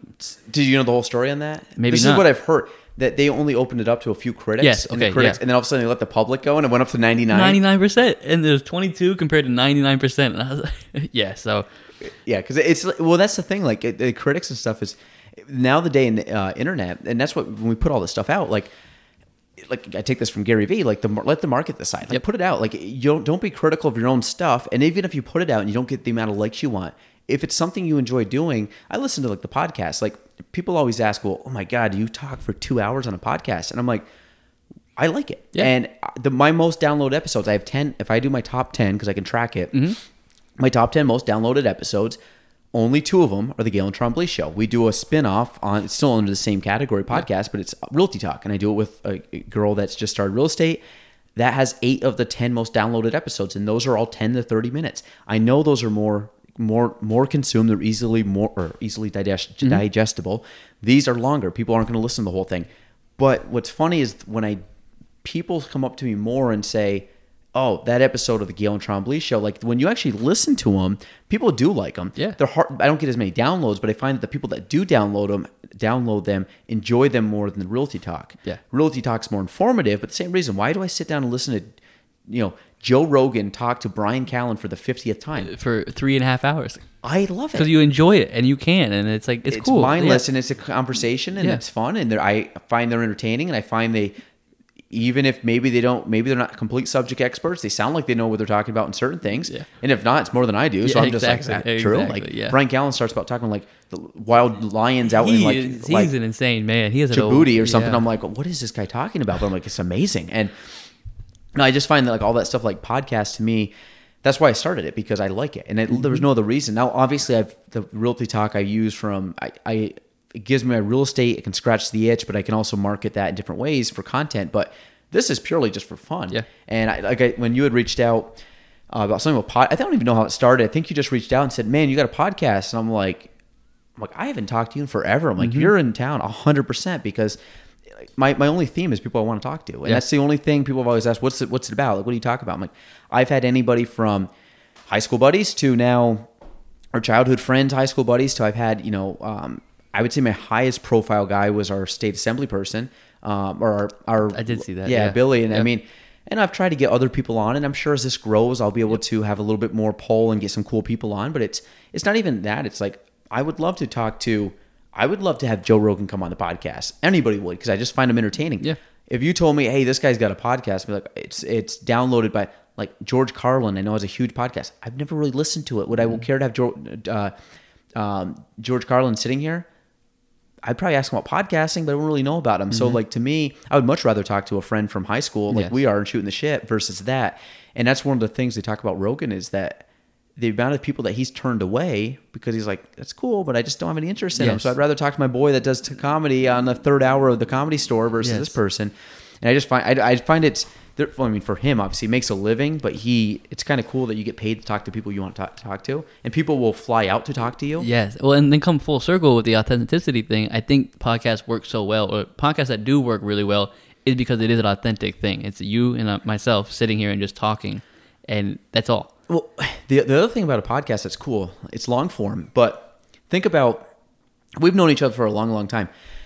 How long have we talked for two hours in a row? Probably Never. never. Zero. Probably never. No, we might have been hanging out for over two, three hours and we're shooting the Yeah. shit, but we got other people and we're just kind of hanging out doing things. And but you're not really having like a deep conversation. And, and the other thing is too, like we haven't checked our phones in an hour and a half in a 2019 world. Especially, I mean, I, I'm glued to it 24 seven because of work, and I'm sure you are. You know, have quite a bit of people contact with people on on online. It's nice just to kind of strip everything down back to basic human interaction and just talk. And I think that a lot of it for me it allows my mind just to kind of decompress. Mm-hmm. So like a lot of this again, why do I do two hour time frames? It's like honestly, it just allows me to just relax and focus Yes. on one thing. well coming off that point then with my client and i make my this point to all my clients is that all my clients and myself we're very good friends now and i consider all my clients my friends now not even just my clients like they come in i know about their lives i know their families Mm-hmm. and, I, and i tell them all the time I'm like where else do you put your phone down for an hour two or three times a week and just talk to the person i was like it's like me and your hairdresser and that's it Mm-hmm. Yeah, true. and and the the bond that I'm creating with all these people because of that is because there's no interruptions because now there's there's interruptions 24 seven with everybody, Mm-hmm. and so I, I think that's one of my another things that I love about training Do you also find too that people are in a vulnerable state in the in your oh space? 100 percent Yeah. because it's my space like yeah, it's my space and they come in they're a little hesitant about the But gym also and- they're out of shape. They're Yep. they're they're a little bit intimidated. They're uh, self conscious and and they're going into a world and and obviously anybody's. But you were there. I was there when I first started, and you get to the point where now you walk in like, okay, this guy knows what he's talking about, and I don't know how to do Yep. whatever he just told me to do. So I find that there's a trust factor when they when you accept them that like, okay, this guy actually does want me to get better and doesn't give a shit that I can't. You know, I can I can't squat with anything. I, I can barely squat down to a box. Yep. But every day, and then all of a sudden, like three weeks later, now I can do it, and he's still there, and he's still pushing. And, that's, and I always make sure to mention to my clients, I was like, hey, remember when you couldn't do this? And they're like, yeah. I'm like, and now it's easy. They're like, yeah. And I was like, see, yeah, looking in the rear view. and and then and then it's awesome because um then we'll do something where they can't do it. I'm like, yeah, you can't do it right now, but we're gonna come back in two weeks and you're gonna be able to do that. And then we do it, and they're like, cool. And then that transfers out of the gym where, oh, now if I just take my time, things will happen. so and that that was my other thing too. Uh, so there's a couple things, and, and again, I'm in a little different space as like in the CrossFit community is that you work out with your peers, and, and the thing is when people come to CrossFit, they're like, well, I see the guys on on TV and stuff, and I'm like. That's like watching Tom Brady throw a Yes. football. Like it's not the same thing. I said if you go down to your local gym or local CrossFit box or whatever, and you go in there, you're gonna have the 50 year old mom, the the 60 year old dad, the the kid in college, the overweight person, the phenomenal shape person. Mm-hmm. They're all doing everything. Fitness is completely universally scalable. You can do anything in fitness, down to a wall push up, down to you know freestanding handstand push ups. Like Yep. you can do everything.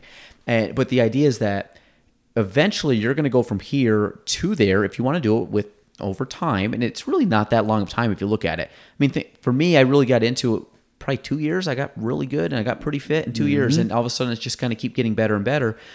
But the, the biggest transformation for me was the mental standpoint and maybe because when i say 2013 that's when i met a lot of people at the gym and a lot of them have become very good like honestly some of my best friends mm-hmm. because we're all in the same space we want the same thing. People that go to the gym your clients people that you associate with at the gym they're there to make themselves better.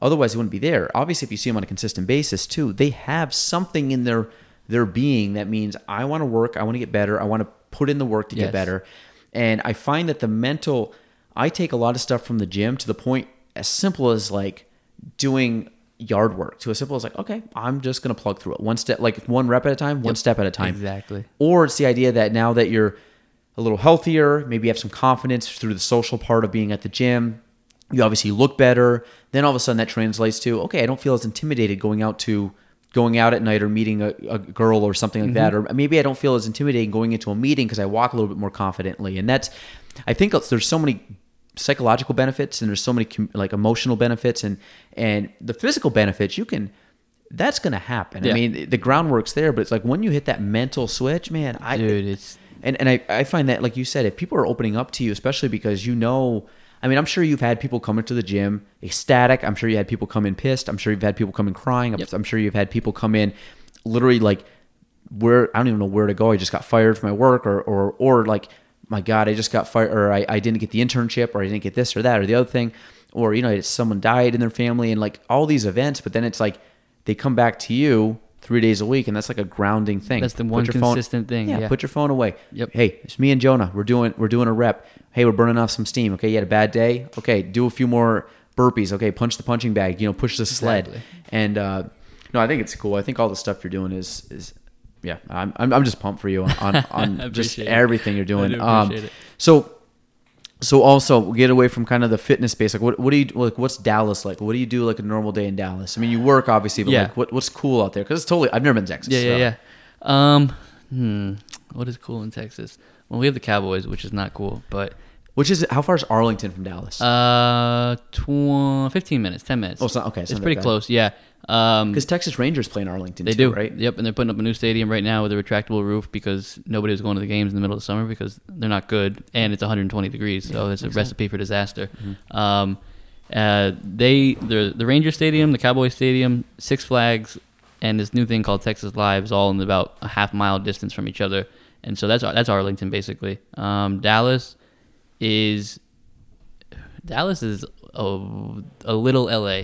And we have a lot of right now. People from Texas are very angry at people from California because we have a lot of Californians coming over. It's very cheap to live in Texas, especially for how much money you can make.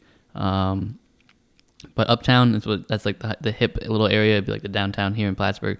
It's uh, it's very plastic, very plastic. Uh, so Dallas Fort Worth, Mm-hmm. right? That's the kind of the area. Where, where's Fort Worth in relation to Dallas? Thirty minutes away. Other- It goes Dallas, Arlington's in the middle, and then Fort Worth is on the other side. Does it go east to west, west to east? I should say. Dallas Yes. west. Yep. Fort Yes. Worth east. Yes. Um, how- far is Austin? Two and a half hours south. Okay, that's not bad then. No, because isn't Austin a pretty like mean, like big technology bubble, like things like that, like because South by Southwest isn't Yep. Austin. Um, I mean, actually, that's not that bad because I talk like people and like how far is it? And Texas is huge, but it's Yeah. like oh, that's like seven hours. Yeah, I mean you can go to El Paso and take you nine hours to get there from Dallas. But like two and a half hours, that's going down to Albany. I mean, that's not that And bad. that's it. So And it's two and a half hours if you're doing the speed limit. Nobody in Texas at the speed limit. I mean, the way to Austin, you about 110, and you stay with traffic. really, Oh, it's it's fat. You drive every 80 everywhere. When I when I first so is it two and a half hours driving at that speed, or two and a half hours like Google Map, which is speed limit? It's an hour and a half if you're doing Yeah. the actual speeds. When I first moved to Texas, I had so I had anxiety just driving because there's four lanes, five lanes. Everyone is 85. Everyone's going across the lanes. It's like, dude, I didn't want to get on these roads. Like, yeah, it's a different world. I drove in Southern California. Um, is it the 495 I five? What what's Yeah. the whatever the highway? I want to say it's Uh, like 495. Whatever that that main highway is that goes down. And I remember we went out to Anaheim. We were at a conference. My dad was working, so I ended up taking one of the guys' rental cars, and I was actually going to go play golf. I had a day to kill, and it was pretty fun. Like I got on the highway, but it was like five, it was like seven lanes maybe, and you just you merge on it, and then all of a sudden it's just like. Like you kind of look and like, holy shit! Like there's just lanes and lanes, and like People. people are whipping that way, people are whipping this way, and you're just like, okay, you got to really head check. Yes. And uh, I mean, some people are not head checking; they're just whipping in, No blinkers, no no- blinkers. yeah, yep. dude. And I just remember driving on that, and I was going probably 80 easy, and uh, but you're staying with traffic, Stay with traffic. but, like you're just flying on this thing, and it was like a rush. You're like, holy shit! This Well, is like flying like a race car, Yeah. and then you like just merge off, and now you're like back onto like Yes. this, like the normal Yeah. roads. But I was like, man, that's a wild trip right It- there. Every time I get on the highway, I'm like, okay, here we go. Do you have to travel much on the highway? Uh, no, not anymore. I used to when I lived in Dallas. I used to live in the city, right in the middle of everything, and I worked about 20 minutes at the gym outside of the city. And every morning I'd have to hop on the highway, and I'm like, God, I hate this commute so much. It was stressful. Now I live. Well, now I work where I live, luckily, so now I don't have to drive at all unless I go to the grocery store. Um, but yeah, I don't. I don't do the highway thing. I don't like driving. I don't. I, I want to get rid of my car, even if I could. I was gonna say, so you still have a car? I do. I'm trying to sell it for, before this trip, obviously. But so So like, uh, so you live right in Dallas, like the heart of Dallas? I or- did. I live now with Frisco. I don't know if you've ever heard heard of it, it. yeah. yeah, yeah. Uh, I live in Frisco, basically. Um, Which is how far? 20 minutes north. Um, oh, so that's all right around. I didn't realize yeah, it was yeah. that close. yeah, Frisco, Plano. There's there's a bunch of cities all in there, and they're all rather large. I mean, hundreds of thousands of Is people. Da- Dallas is the capital. No, Austin's the capital. Austin's the Dallas capital. is the biggest city. Hmm. Houston got Might be Houston be the biggest one. Yeah. It's one of those two. I like Dallas the most. I've lived in San Antonio, hung out a lot in Austin, hung out. I had an ex in Houston, and now I live in Dallas. Obviously, I personally like Dallas the most. Yeah. I mean, it's the most. It's the newest city. It's the biggest. It's the biggest city. I don't know population wise, it might not be, but it just has the biggest center, center city center. Yeah. Um, there's the most to do. I think there's stuff to do outside. There's stuff to do inside. There's more teams than anywhere else. There's more of a nightlife. Um, My, my only like we were down in, um, and I, I've said this for years. I mean, again, not like going super far out, but one of the places that I've actually really always loved was like Clifton Park, Mm-hmm. just outside Albany. Part of the reason was because it's a mixture of you're close to more stuff, you know, to do, Yes. and then you're not far from home, where you know you can get home within two two and a half Yeah. hours. Um, so we were just down there this past week, and I'm like, it's kind of nice, like to just say like Albany's 20 minutes or 15 minutes away, and it's kind of nice just to like drive down and have like options to go do stuff, or if you want to go see concerts, Yeah. like. You don't have to make a trip out of seeing a concert. Like it just be like, okay, I'm going to work. I'm just Yes. running out to the show. I'll be home by 11 to go to bed. Yep. And that's one thing I've I always missed about this, and and I'm hoping like part of it is could Plattsburgh get to the point we're not like I mean not like a mega like a Montreal or something, but could Plattsburgh get to kind of like a Burlington Yeah. or or, Yeah. mi- or like kind of a mini thing, which you do have acts, you do have people that actually Yeah. will come here, and Strand's been trying to do it, and we've had more and more. We've had some cool things pop up over the last like two three years that you're like oh at least i've heard of that Yes. person um like one of the Wayans brothers came here to the show and i mean like people not super big but people that you're like okay at least they came to plattsburgh and and um that that's the only thing i miss so like for you like if you want to go see a concert you literally can just be like how many there's like 10 s- you know Ah, dude, yeah. there's so many things or or like i like concerts and stuff but it could be a sporting event or it could be just hey i want to go to this festival And That's it. You go on SeatGeek and you say what's going on this weekend, and there's a list of 40 different things that Yeah, that range from so cool. from sports to comedians to to watching an opera to classical music to going to the farmers market. yeah If you there's no reason to be bored, and Yeah. if you're bored, it's because you're not doing anything. Yeah. Um. Yeah. There's a, and it's all relatively cheap. I mean, you can obviously spend That's money. I was wondering. How, how's Yeah. the cost of living in Dallas? Cost Obviously, it's way cheaper than California. dude. It is so the cost of living is awesome, and it really is. And for what you get, it is really nice. There's no water, so I think that kind of keeps the prices down. There's no there's no state income tax. I think in Texas. Could be. I don't yeah, know. I I don't I don't know enough. There are there's like six or seven I states think that have I, it. I think that's what Texas is. Um, that's why they keep bringing all these big companies in. I know they've been running for Google. We didn't get it.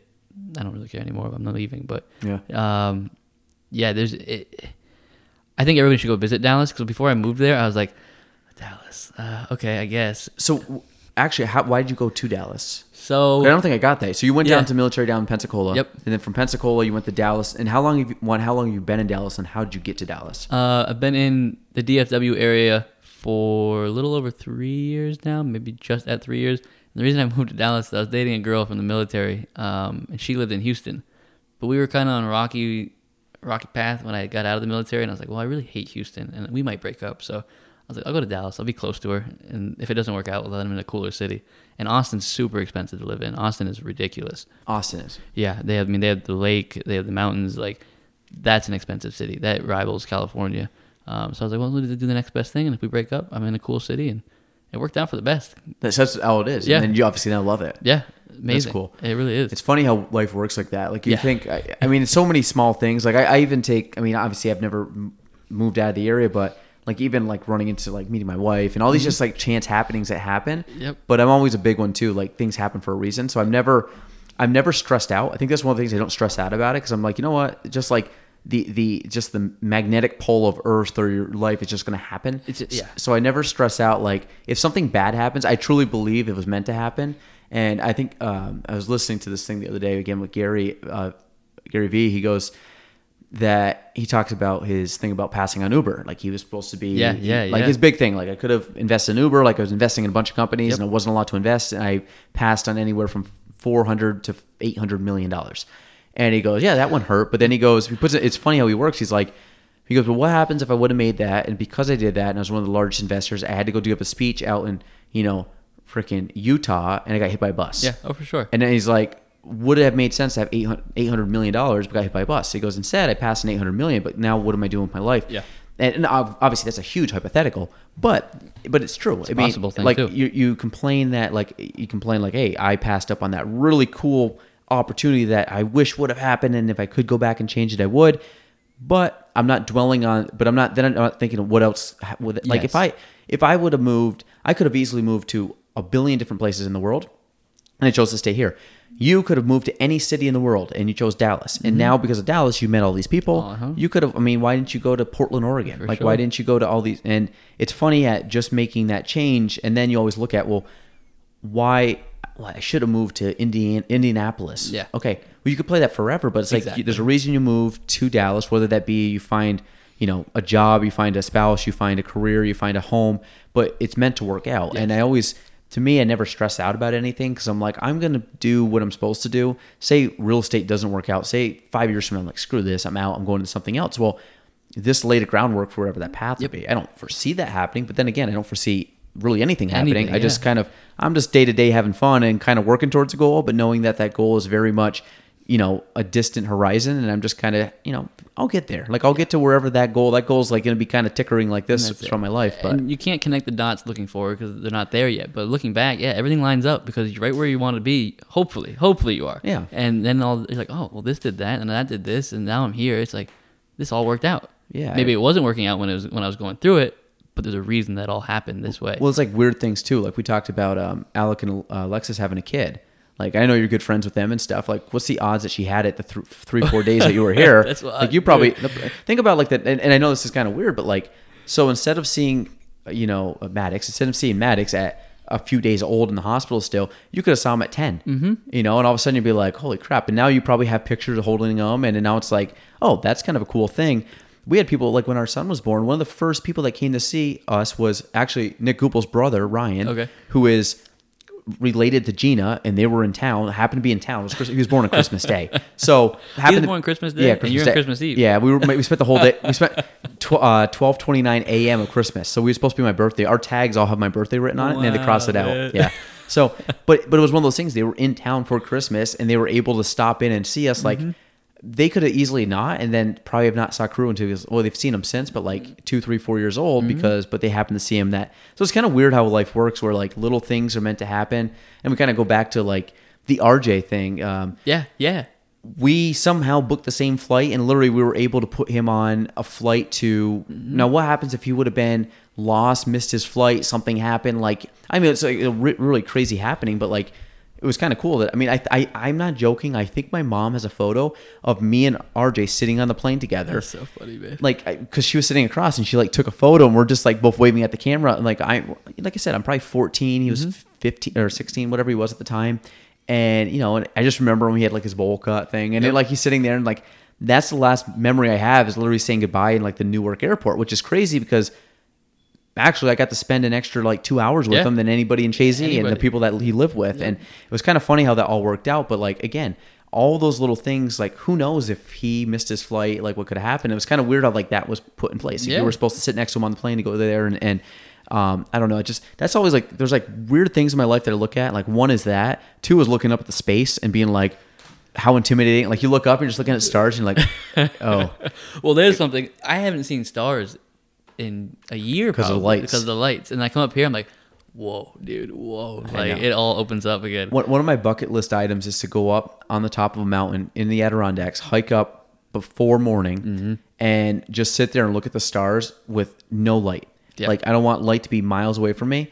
And I mean, you can go out like in a cornfield, you can go out anywhere, but there's still going to be some you know light pollution coming.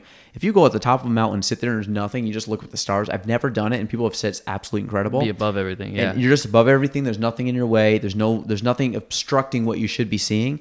And they, they said it's just absolutely incredible. we were in Utah, and I mean, we are up in the top of the mountains out there, and you didn't need any. You didn't need lights. We were just walking around, and was like looking at you in the middle of the day because the stars and the moon were so bright out in the middle of Zion crazy. National Park, and it really it was like, wow, dude, I've never seen anything like this. So where's Zion National Park? Uh, it's in Utah.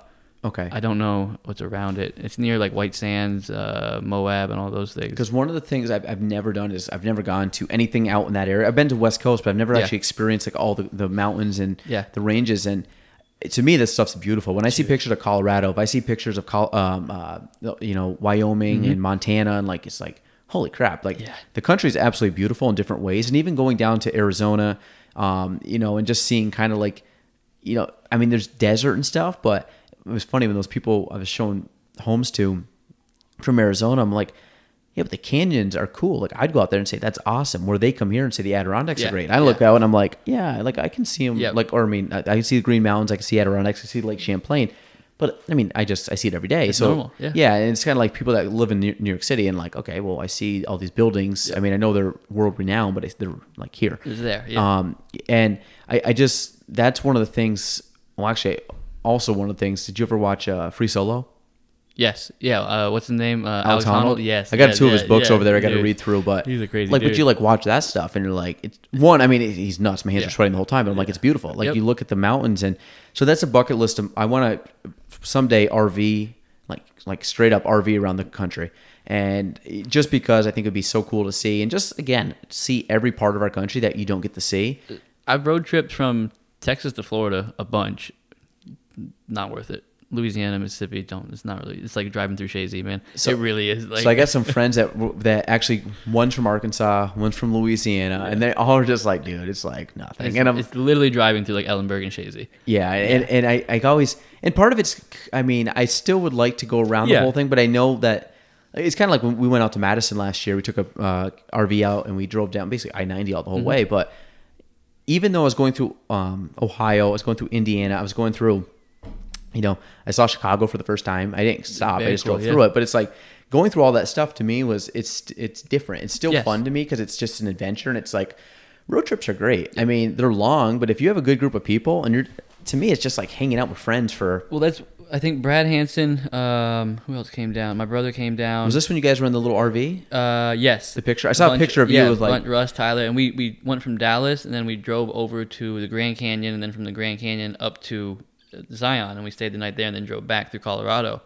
And yeah, I've never seen anything like the West Coast or like the West, the Southwest. I guess it is just as far as you can see, just nothingness, and it doesn't sound pretty, but it's really pretty. And it, those huge red rocks are up in the middle of nowhere in the Grand Canyon. If you've never seen it, I, yeah. it will take your breath away, and I mean it. It's no picture will ever do it justice. It didn't even look real. Like I looked at it, and it didn't even look real. Like How big is the Grand Canyon? I, I don't know. I mean, it's, it's not more. I mean, I, I know I'm super naive because I don't know, but like, it's not like you can see it all in one shot.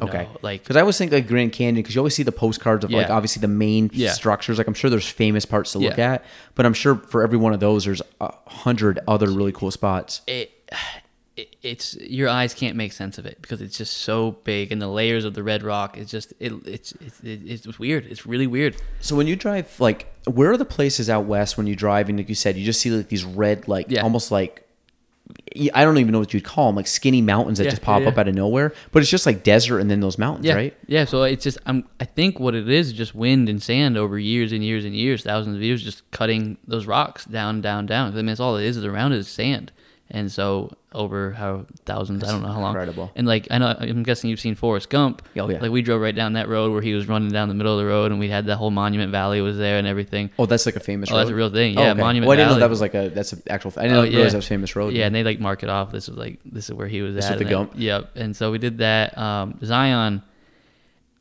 I don't, my friend was like, "Dude, it's, it seems like dinosaurs dinosaurs be walking around there." And I was like, "I don't know that. I don't get that analogy." And then I got there, I was like, "I get it. It's just it is. It looks old. It looks just it looks like it's been there forever, and it's just." I'd love to see it. Yeah, it's it's worth the trip. That whole place, White Sands National Park, is really cool. It's all so pretty. I mean, Colorado and Utah, right behind here and in California, would be my top of my where I would go and live.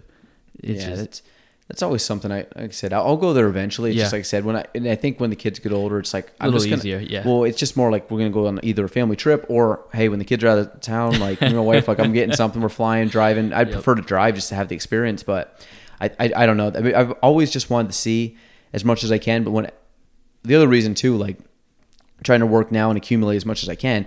I couldn't travel before, so Yeah. when I'm in the future, like I want to try to be able to travel and just Yeah, be like, yeah, hey. I you know I want to be able to have the, the necessary means that I can go explore the world because I would love to go to. Like some people are like I don't want to go to certain countries. And I'm like I'm kind of cool with everything. see it like, all, Yeah, like I don't I don't look at and the people sometimes are like I don't want to go to China, and then I've heard people love China. I'm like you know what I'm good to go anywhere, and I think it'd be really cool.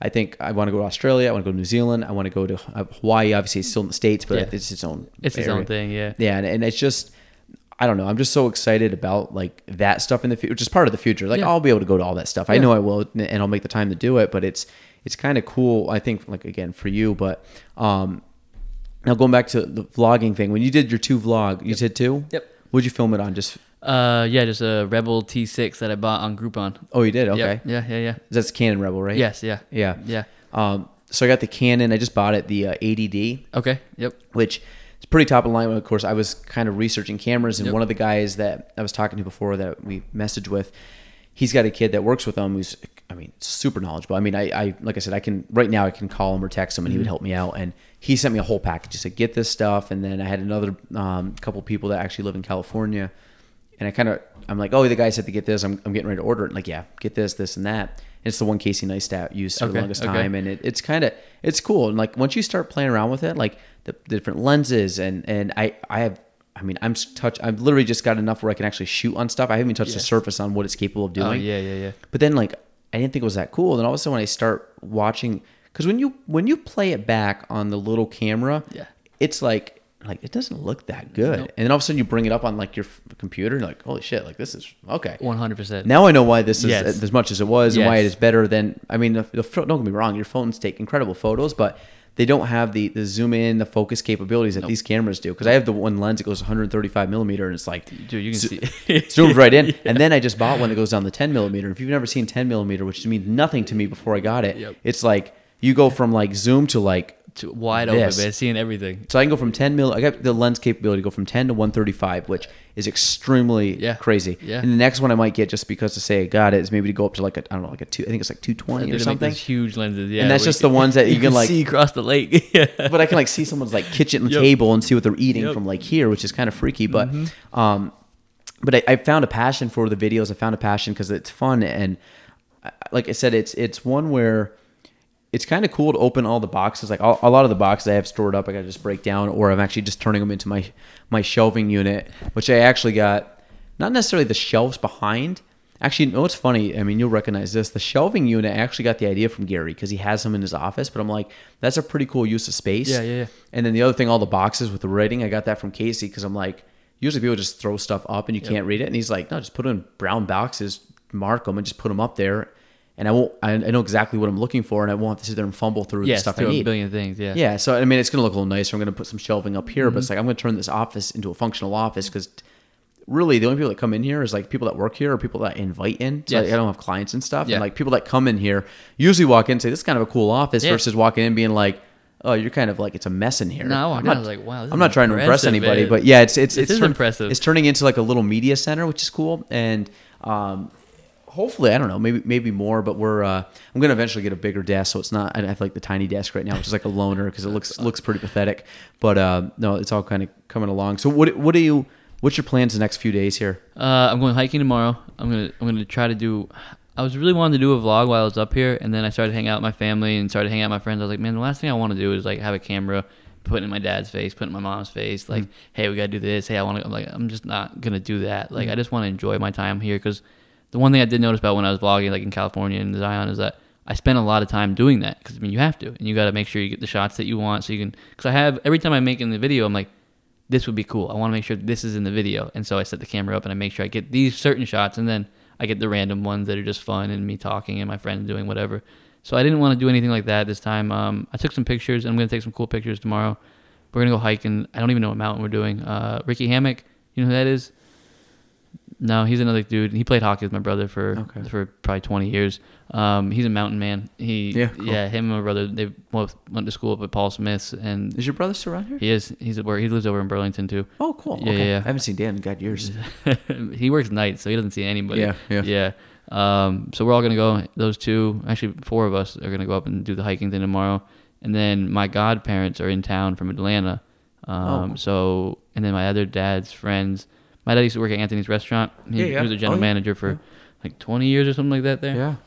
And so he had all his friends. They're all coming in town. They do a reunion every year, so they're in town this weekend as well.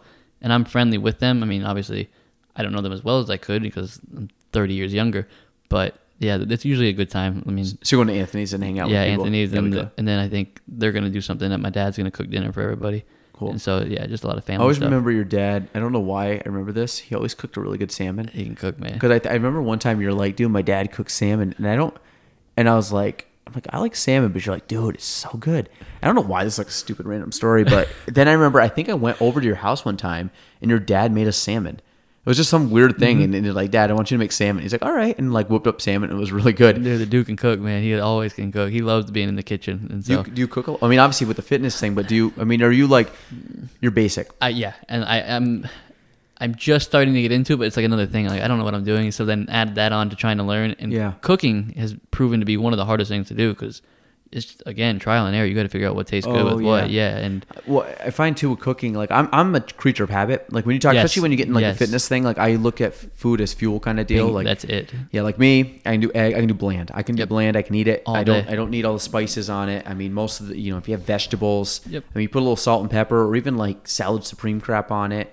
I mean, you're gonna get a lot of those. Like, I mean, they have some sodium in them, but you get Yeah. like you can get some Yeah, of that yeah, crap. yeah. But like to me, honestly, like a good chicken was a, like a fairly decent marinade on it. Yep. Um, or honestly, just cooked real well. Yep. Like if you just cook it correctly, and you just you can eat a lot of stuff. And I think a lot of like you said, fruits and vegetables just have flavor. Yes. And and to be honest, a really well cooked ribeye has a lot of flavor. Oh, dude, there's nothing better than a good steak. No, That's uh, it. Texas, obviously, I'm assuming Dallas Steak, must have yeah, steak. That is steak. Dallas. I'm assuming is known for steak. A lot of barbecue everywhere. Barbecue? barbecue. Yeah, Dallas that's- barbecue? That's, the Texas thing. Is barbecue. I'm not. Which- it's okay with me.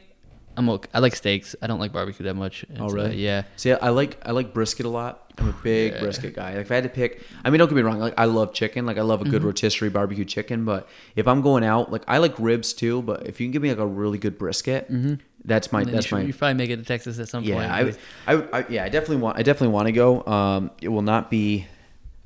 Actually, I can't say that. I would go to Dallas Stadium if the Giants could It's pound on them. it's Yeah, you've been, there is nothing, dude. And How it- big is that place? It, comes up out of the ground because you're driving there, you don't see it, and then all of a sudden it just rises up. Is it the field below ground? uh, it might be actually. Like did they build it yeah, down a little bit. kind of down. Yeah, and it's crazy. It, there's nothing like. I mean, I've been to a bunch of sports stadiums. This thing is immense. Jerry World is what they call it, and it's just this that screen too. That 90 foot by 120 foot screen. You'll be in the stadium and you will just be like, and, every, and the players will be on the field. And you're just looking at everyone. Just gets entranced by this this screen that's up in the middle of nowhere. Like, yeah, it's something else, I, man. I it's had a a, sight. I had a friend. Uh, he went down a couple weeks ago, and of course he's a Dallas fan, sending all this shit Mm-hmm. Yeah, online yeah. and stuff. And you know, he knows I'm a uh, Giants fan, so he's doing the whole thing. But like, you kind of look at it. He was like on the field, and they give tours and stuff. And Yeah. like, they don't care. Like people can walk on the field, but it's it's kind of cool that like it would be fun to just go stand and like look up and see everything. Have you been on the field? on the field. It's like fifteen dollars, and they'll let you go where basically wherever you want in the whole stadium. Like That's cool. it is cool, and they do all the Texas high school playoffs there. They do all the championships there, so you can go watch and you can get a front row ticket for the Texas high school championship and be. which is insane football. it's yeah, it's top I mean, it's level. like it's almost like lower level college. It I wouldn't even say lower level college. It's probably like it's like watching like a D two or D three school play football. yeah. I mean, all those dudes are it's six A schools where they're going. Is that six A? Is that how big they get? Yeah, Which is what probably two three thousand kids. Probably more than that. Well, I'd say probably two three thousand in a high school. uh, maybe two thousand in a class. Is it class? Yeah. And So and they only do like they do like sixth, seventh, eighth, ninth, tenth. I know is it. Some they, they have three different schools, so they the like how ours was almost set up. Yeah. It's like three grades per, and so yeah, six thousand kids in a school, and then there's like thirty schools in every little area. Like where I live is like Plano West, Plano East, Plano Central. It's like, and they all got six thousand And they're all filthy at football. Football and basketball. Basketball's super high level there too. But but is I'm assuming football's still the top. Football's number uno. Like is is, is is Texas football as crazy as they say it is? It, like town shut how down they take it. Yeah, how Chazy took soccer. Yeah. just have the exact intensity, but then times it by People six thousand because of the people. and- yeah. yeah. and their stadiums like this new town called Allen. They just spent I think it was like ten million dollars on their stadium, and For high school. It, it looks like the Coliseum. Like it has it's, it's a legitimate stadium. Like it, it's unreal. That stuff wouldn't even pass around here because they're like, no, dude, we're not going to spend Yeah, zoning regulations. yeah, people would flag that and, down. and every high school has it. So they're talking about forty different high schools in a twenty mile radius. How's the property taxes there? I have no idea. You, know, you don't own homes, so No, I mean, nobody's ever yeah. like complained about them. I don't think so. Everything seems pretty reasonable around there, honestly. Yeah. Uh, I'd like to go down. Like I said, I, I've, I've never been. I I've never really put Texas on. and Oh, I want to see everything, but like Yes. I've heard people go down to Texas. I'm like, dude, Texas is pretty cool. Like so, well, when I first moved there, I was like, uh, Texas, okay. And now I'm like, Texas is sweet, man. Like, if Yeah. you're gonna go to Dallas, go to Austin. San Antonio, Houston, not, not is, is what it is. Those two cities are awesome. so My like, dad, s- split time in both. yeah, my dad came down for the first time this year, and he fell in love with the whole area. He Yeah. like this is it was so much fun. I mean, Do you think you would move down there? No. Well, I think he would, but he's got he's got his his girlfriend for the last ten years. They Yeah. she doesn't want to leave up here, and I understand Yeah, that. Yeah, so he's, he's got some Yeah. roots here still. Yeah, exactly. Um, but it, it's a super cool city. We got. And do you guys have the little scooters around here? No. You know what I'm talking about? I didn't Little, know. sco- little sco- no, no, no, no, no. well, everyone Not that big yet, Everyone, man, that's how you get around the cities down there. So these like the city bikes that you Yep, see. but they're all scooters, and everyone. Austin is a whole city of scooters. Like no one even drives cars anymore. You just have thousands of people on scooters So when around. you talk like scooters, you actually talk like you just step on them and hit a And you button just- and just roll. Yep. So you're not actually like self-propelling. No, no, no. It's You- not like it's not like the old razor scooter. No, you go like, like 25 miles an hour, dude. You could be flying on those things. and then you just put them in a docking station. You don't have to. It's just an app. You just take a picture wherever you park it, and it's good. Yeah, you download the app. It's so where do you park it? Just side of the road. Wherever you feel like putting it, wherever you want to stop, and that's the best way to get around. Like if you're bar hopping, oh, you just hop on the scooters and just cruise right around. What? Yeah, wait, wait, wait. So so if you're like driving through the park, you can just literally lay it in the park. wherever you want. If you Do want, they do they stand up on their own, or you yep, have to you put got a little kickstand that you just kick out. And then somebody else just wa- walks on, jumps on. Like how, do, how does it? How do you start them? app. So they have like a little uh, like a barcode on it, and so you put the app and it scans the barcode and it beep beep beep and it unlocks it and then That's insane. so how are they? How are they generated? so It- there is somebody solar? that does drive around and pick them up and I'm then sur- put them back out. I'm surprised they're not solar generated. I I think at, at some point they probably will. 'Cause that way they're so- totally self-sufficient. Yeah, exactly. And there's Wow. 40 different companies, and you know which ones to get, which ones are faster, which ones are slower. And But it have- all works the same. They all do. So they all, have- they all have different apps. Yes, and they have bicycles down there. They have little scooters that you can sit down for people who don't want to go as fast on the stand-up ones. Like, and if you go down the middle of the day, you'll see people in Uptown suits, ties, and there'll be like six of them going to lunch on their little scooters. Like, That's so it's dope. so funny, man. Is, is that? Have you seen that before? In other, I'm, I'm sure like the big cities have. Yeah. I, most big cities. San Diego had it. Pensacola didn't have it when I was living there. Um, LA's got them. So I think a lot of the big big cities, Austin, Dallas, Houston. Wow. Yeah, and that's and that's So the- you've used it plenty of times. all then. over. I got all the apps, man. I use it on the campus at UNT. Like it's just the way to do it. It really is. How safe is that though? I not mean, like, safe. Not safe. you don't think so? I've seen so many people. It's safe for sober people, but then you get the drunk people on them, and So do they have their own legit? Like, if you're driving down the road, you're not going straight down the road, but do you have like no, you go down the road? you go down the road or the sidewalk, which is pain in the ass because then you're running people I'm over. surprised they don't have like designated lanes. I think they will eventually. And if I was setting up a city, if I was a civil engineer, I would make it to where we don't aren't going to be allowing cars into the city anymore. Like it's gonna, just going to be scooters, bikes, public transportation. Yeah. And I think that's the way it's going to be going. Cause It'd be, it'd be cool if you could turn blocks and blocks and just pedestrian. Yes. Because I think with a scooter, like you can go kind of like take Casey, he rides the boosted boards around, and you can get from point A to point B very fast. Quick. And Quick. I mean, you got to think about just sitting in traffic. Like Yep. that's a like if I God damn the scooters, ah, man. It's I- the best because like if I want to go from uptown to another part in the city, it's called Deep Ellum. It'll take you 15 minutes to drive there. If you hop on a scooter, it's gonna take you four minutes, and you just hop, cruise right around. And if you want to stop, oh, let's stop here real quick and grab a drink, or hey, let's go get some food over here. Okay, yeah, you don't have to worry about parking. Yeah. Like I'll just go grab nut. Now, are they easy to find? everywhere. Okay. you can't not find them. Okay, you run okay, in- that's what I was wondering. Like I didn't know if you like No, came out to eat. Like, man. damn, man, I gotta call a taxi Dude, now, man. Like, in, in Austin, there's literally too many of them. It's like, all right, these scooters just getting in the way. But Austin is so heavily populated and so heavily visited that I mean, are, are, are people good about moving the scooters at least to the side of the sidewalk? You need they'll charge you or something that you have to take it. That's why you have to take a picture because you have to put it into a place where it's not in the way. Okay. And so you take the picture and then then then So you can put it like on the sidewalk, Yes, but like yeah. against the building, Yep. kind of deal. Yep. Okay, because I don't feel like people are just like dar- some people and, and more so the drunk people or the kind of the assholes will just like leave it laying around. It's like, come on, man. But for the most part, I mean, are you'll have cool. you'll have your people who ruin things that are nice, but it is what it is at that point. That's awesome. It, that's half the fun. My dad, he mean, seventy four years old. He was Just cruising, around, cruising. just cruising, man, Maxing out Yup. 25. it was really a lot of fun. oh God. It was.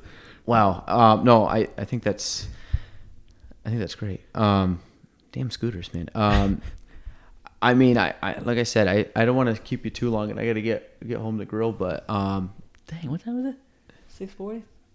Yeah. Two two hours. Ah, it's just- See, and whenever I'm watching Rogan, they're always like, "We've been talking for three and a half hours." I don't know how. We, we honestly could. I'm literally Yeah, looking at a time count, count up right now, and I'm just like my, my whole thing is like I just respecting time, and obviously I got I got to make sure I get no, home. it's, but, it's understandable. Um, not not bad for your first podcast. awesome, thank you. I appreciate it. This, It was this cool. Is tight, yeah. You did good. No, this is this is awesome. I I, I uh, like I said, I, I would. I mean, we'll, we'll probably talk about this after, but you know, if I'm in Dallas, I'll, I'll definitely hit you up. But I think if um, I, who knows when I'll be there, but you never know. Um, but the the vlogging stuff, I'd like to stay in touch because I think Yes. there's a lot that you could do when you get back from what you're doing with the with traveling. Even just in the fitness room, Yeah. I see people around here and they don't do it. I'm like, dude, like you gotta. It's just another outlet. It's it's but it's I always tell people take what I'm doing in real estate and apply it to whatever business you're in, Mhm. and it works. And you can just copy the business model and just put it in your own. Your it. own is it? Yeah. you- you're doing it for fitness. Yeah. same thing. Like you're literally going to take a year and you're going to do.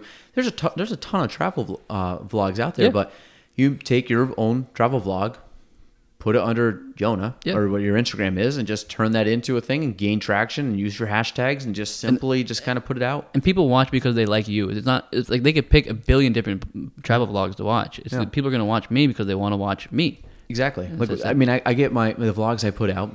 I get a couple hundred views on Yeah. all of them, and by the time I put them out on Instagram and LinkedIn, and I put them out on LinkedIn and YouTube and Facebook, Mm-hmm. and when I put them out on that, I would say in total they're probably watched three to four hundred times, which is crazy That's for a cool, small man. Yeah, town. that's real cool. And, and part of it is I don't know if people actually like care, but then part of them like all of a sudden I showed up to an event yesterday and they're like like the name tag and like oh you should put local celebrity and I'm like well I'm like I kind of like it's fun I have a blast doing it but Yeah. it's funny that's the the effect that it Yeah, has for 'cause you- sure. but for you doing the same thing people will watch it I'll watch it because it's like oh where's Jonah's in. New Zealand today what you, holy crap look at that mountain like it's kind of cool because we get to live vicariously through your Bingo. your footage um, but for you also too if you do a year of that you're gonna get really freaking good at at Yeah, filming You do anything long enough Filming, every day for a year, yeah, you're gonna be really good at it. so I think it'll be cool. But um, hey, man, proud of you for everything you're doing. Really am because Appreciate. I like I, same, s- vice versa, man. like I, I, I always uh, like I said, it's fun to run into people in high school, and, I, and again, I, there's people we I haven't talked to since class day. Um, there's people that I've seen. I ran into Alex yesterday, and there's people I you know I saw you know Nolan and Kyle at a golf tournament the other day, and it's like there's some guys that you just see and gals and stuff, but um, it's cool. Like I, I think coming from a small town of Chazy, like there's only 50 of us that graduated and to be honest it's not like other schools where you go you you, you meet each other in ninth grade it's like Yeah, we talk no, no, about fifth five years old like we were legit five years old when Yeah. we met i mean we met in 1995 96 And I tell all my friends down there who don't go to they go to schools with thousands of people. I'm like, I go home and I've known everybody I'm going to talk to or at my age. I've known them for 20 plus years. And like, what? Uh, You're only 29. I'm like, Yeah. yeah. exactly. That's crazy. My whole life. So, yeah and, I and, it, and it, yeah, it really is i mean my i pr- i know it sounds kind of cheesy like i don't really have a memory that of a time when you probably weren't in it because we were five i Yeah. mean i mean memory prior to that's a little a Yeah, little hazy yeah. you know but um it's always cool when you look back at the people that you grew up with because it's like oh they're doing well Yes. like i'm like when i look at i know it sounds crazy and it sounds like a, like again like an old manism but like looking at your you know someone that you know for 25 years and you're like you know what like even if they had some bad times or good times now you're looking at them like dude he's kicking ass now and like at least he's doing something he's enjoying himself and like it, it's so so cool to like you get a little bit of pride of like For sure. i'm glad he's doing sure, good yeah. like and i know that like teachers and stuff and i've run into our old teachers and like the amount how excited they get when they see like they've Yes, commented they- about stuff i do and like dude we're so happy and proud of because that's what they want they want the best for you and like i think we all want that for each other and I, we've got you know everybody's got classmates that have done you know gone down bad paths Mm-hmm. or haven't you know maybe amounted to what we anticipated they would but you know life happens and, So then- be it, and yeah. again we're we're 30 years in on a lifetime path Yes, and like you got time to correct anything you're on a lot so. of time. And, I, and, and that's another thing is that a lot of time. And that's why I tell like my 24 year old, I'm like, dude, just relax. You got, you got all the time in the world, man. I got a girl here. She's I, I, pick them. I'll pick on all of them. Like we got like a 22 year old. We got a 19 year old. We got a 23 year old just out of the military. We got like all these people. I'm like, like, you guys are like, like Hannah's 10 years younger than me. I'm like, Hannah, you're 19. You're 19. Like I wasn't even thinking like the, Yeah. the mindset you have now as a 19 year old. I was like three, four years away from even like getting that into my brain. Yes. And I said, relax. Like, don't stress out. You don't have to do this, that, or the other thing today. I said, you know what? Do just just live life. Like, do what you need to do. Do enough to pay the bills. Have fun. Don't settle down yet. You don't Yeah. need to find this husband, wife. Just let you it all come to you, man. Yeah. Just let it all happen because it will. And everything will happen. Yeah. Don't don't don't search for it. Just Yeah. act, just just keep keep Yeah. being positive. Keep being a good dude, and things happen. But. Yeah.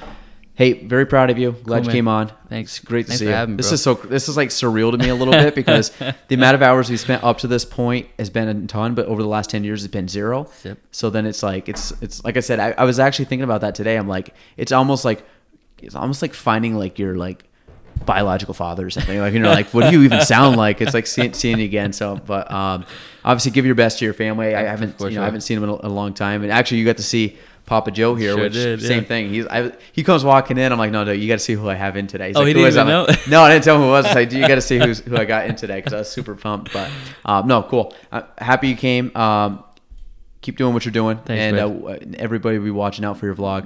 We'll put your contact info in, but like I said, I'm sure I'll be spreading some awareness on social media of your Yeah, of your travels. So, Bet. and are you traveling by yourself? Uh, Is the plan? Um, and you're meeting up with friends. yes, I've seen you post about it. overall by myself. Yeah, yeah, yeah. I like I like being alone. How trains, planes, automobiles, however. Whatever it has to be. Yeah, just flowing. I, I actually dig it. I love it. So cool. Well, that's episode 50 of the Gaelan Trombley Show. Again, with basically li- lifetime friend uh, Jonah Curtin. We wish him all the best on his future travels. Thanks for listening to the Gaelan Trombley Show. If you want to reach me, you can go on Facebook at Gaelan Trombley, on Instagram at Gaelan Trombley, and on YouTube at Gaelan Trombley. The spelling G A E L A N T R O M B L E Y.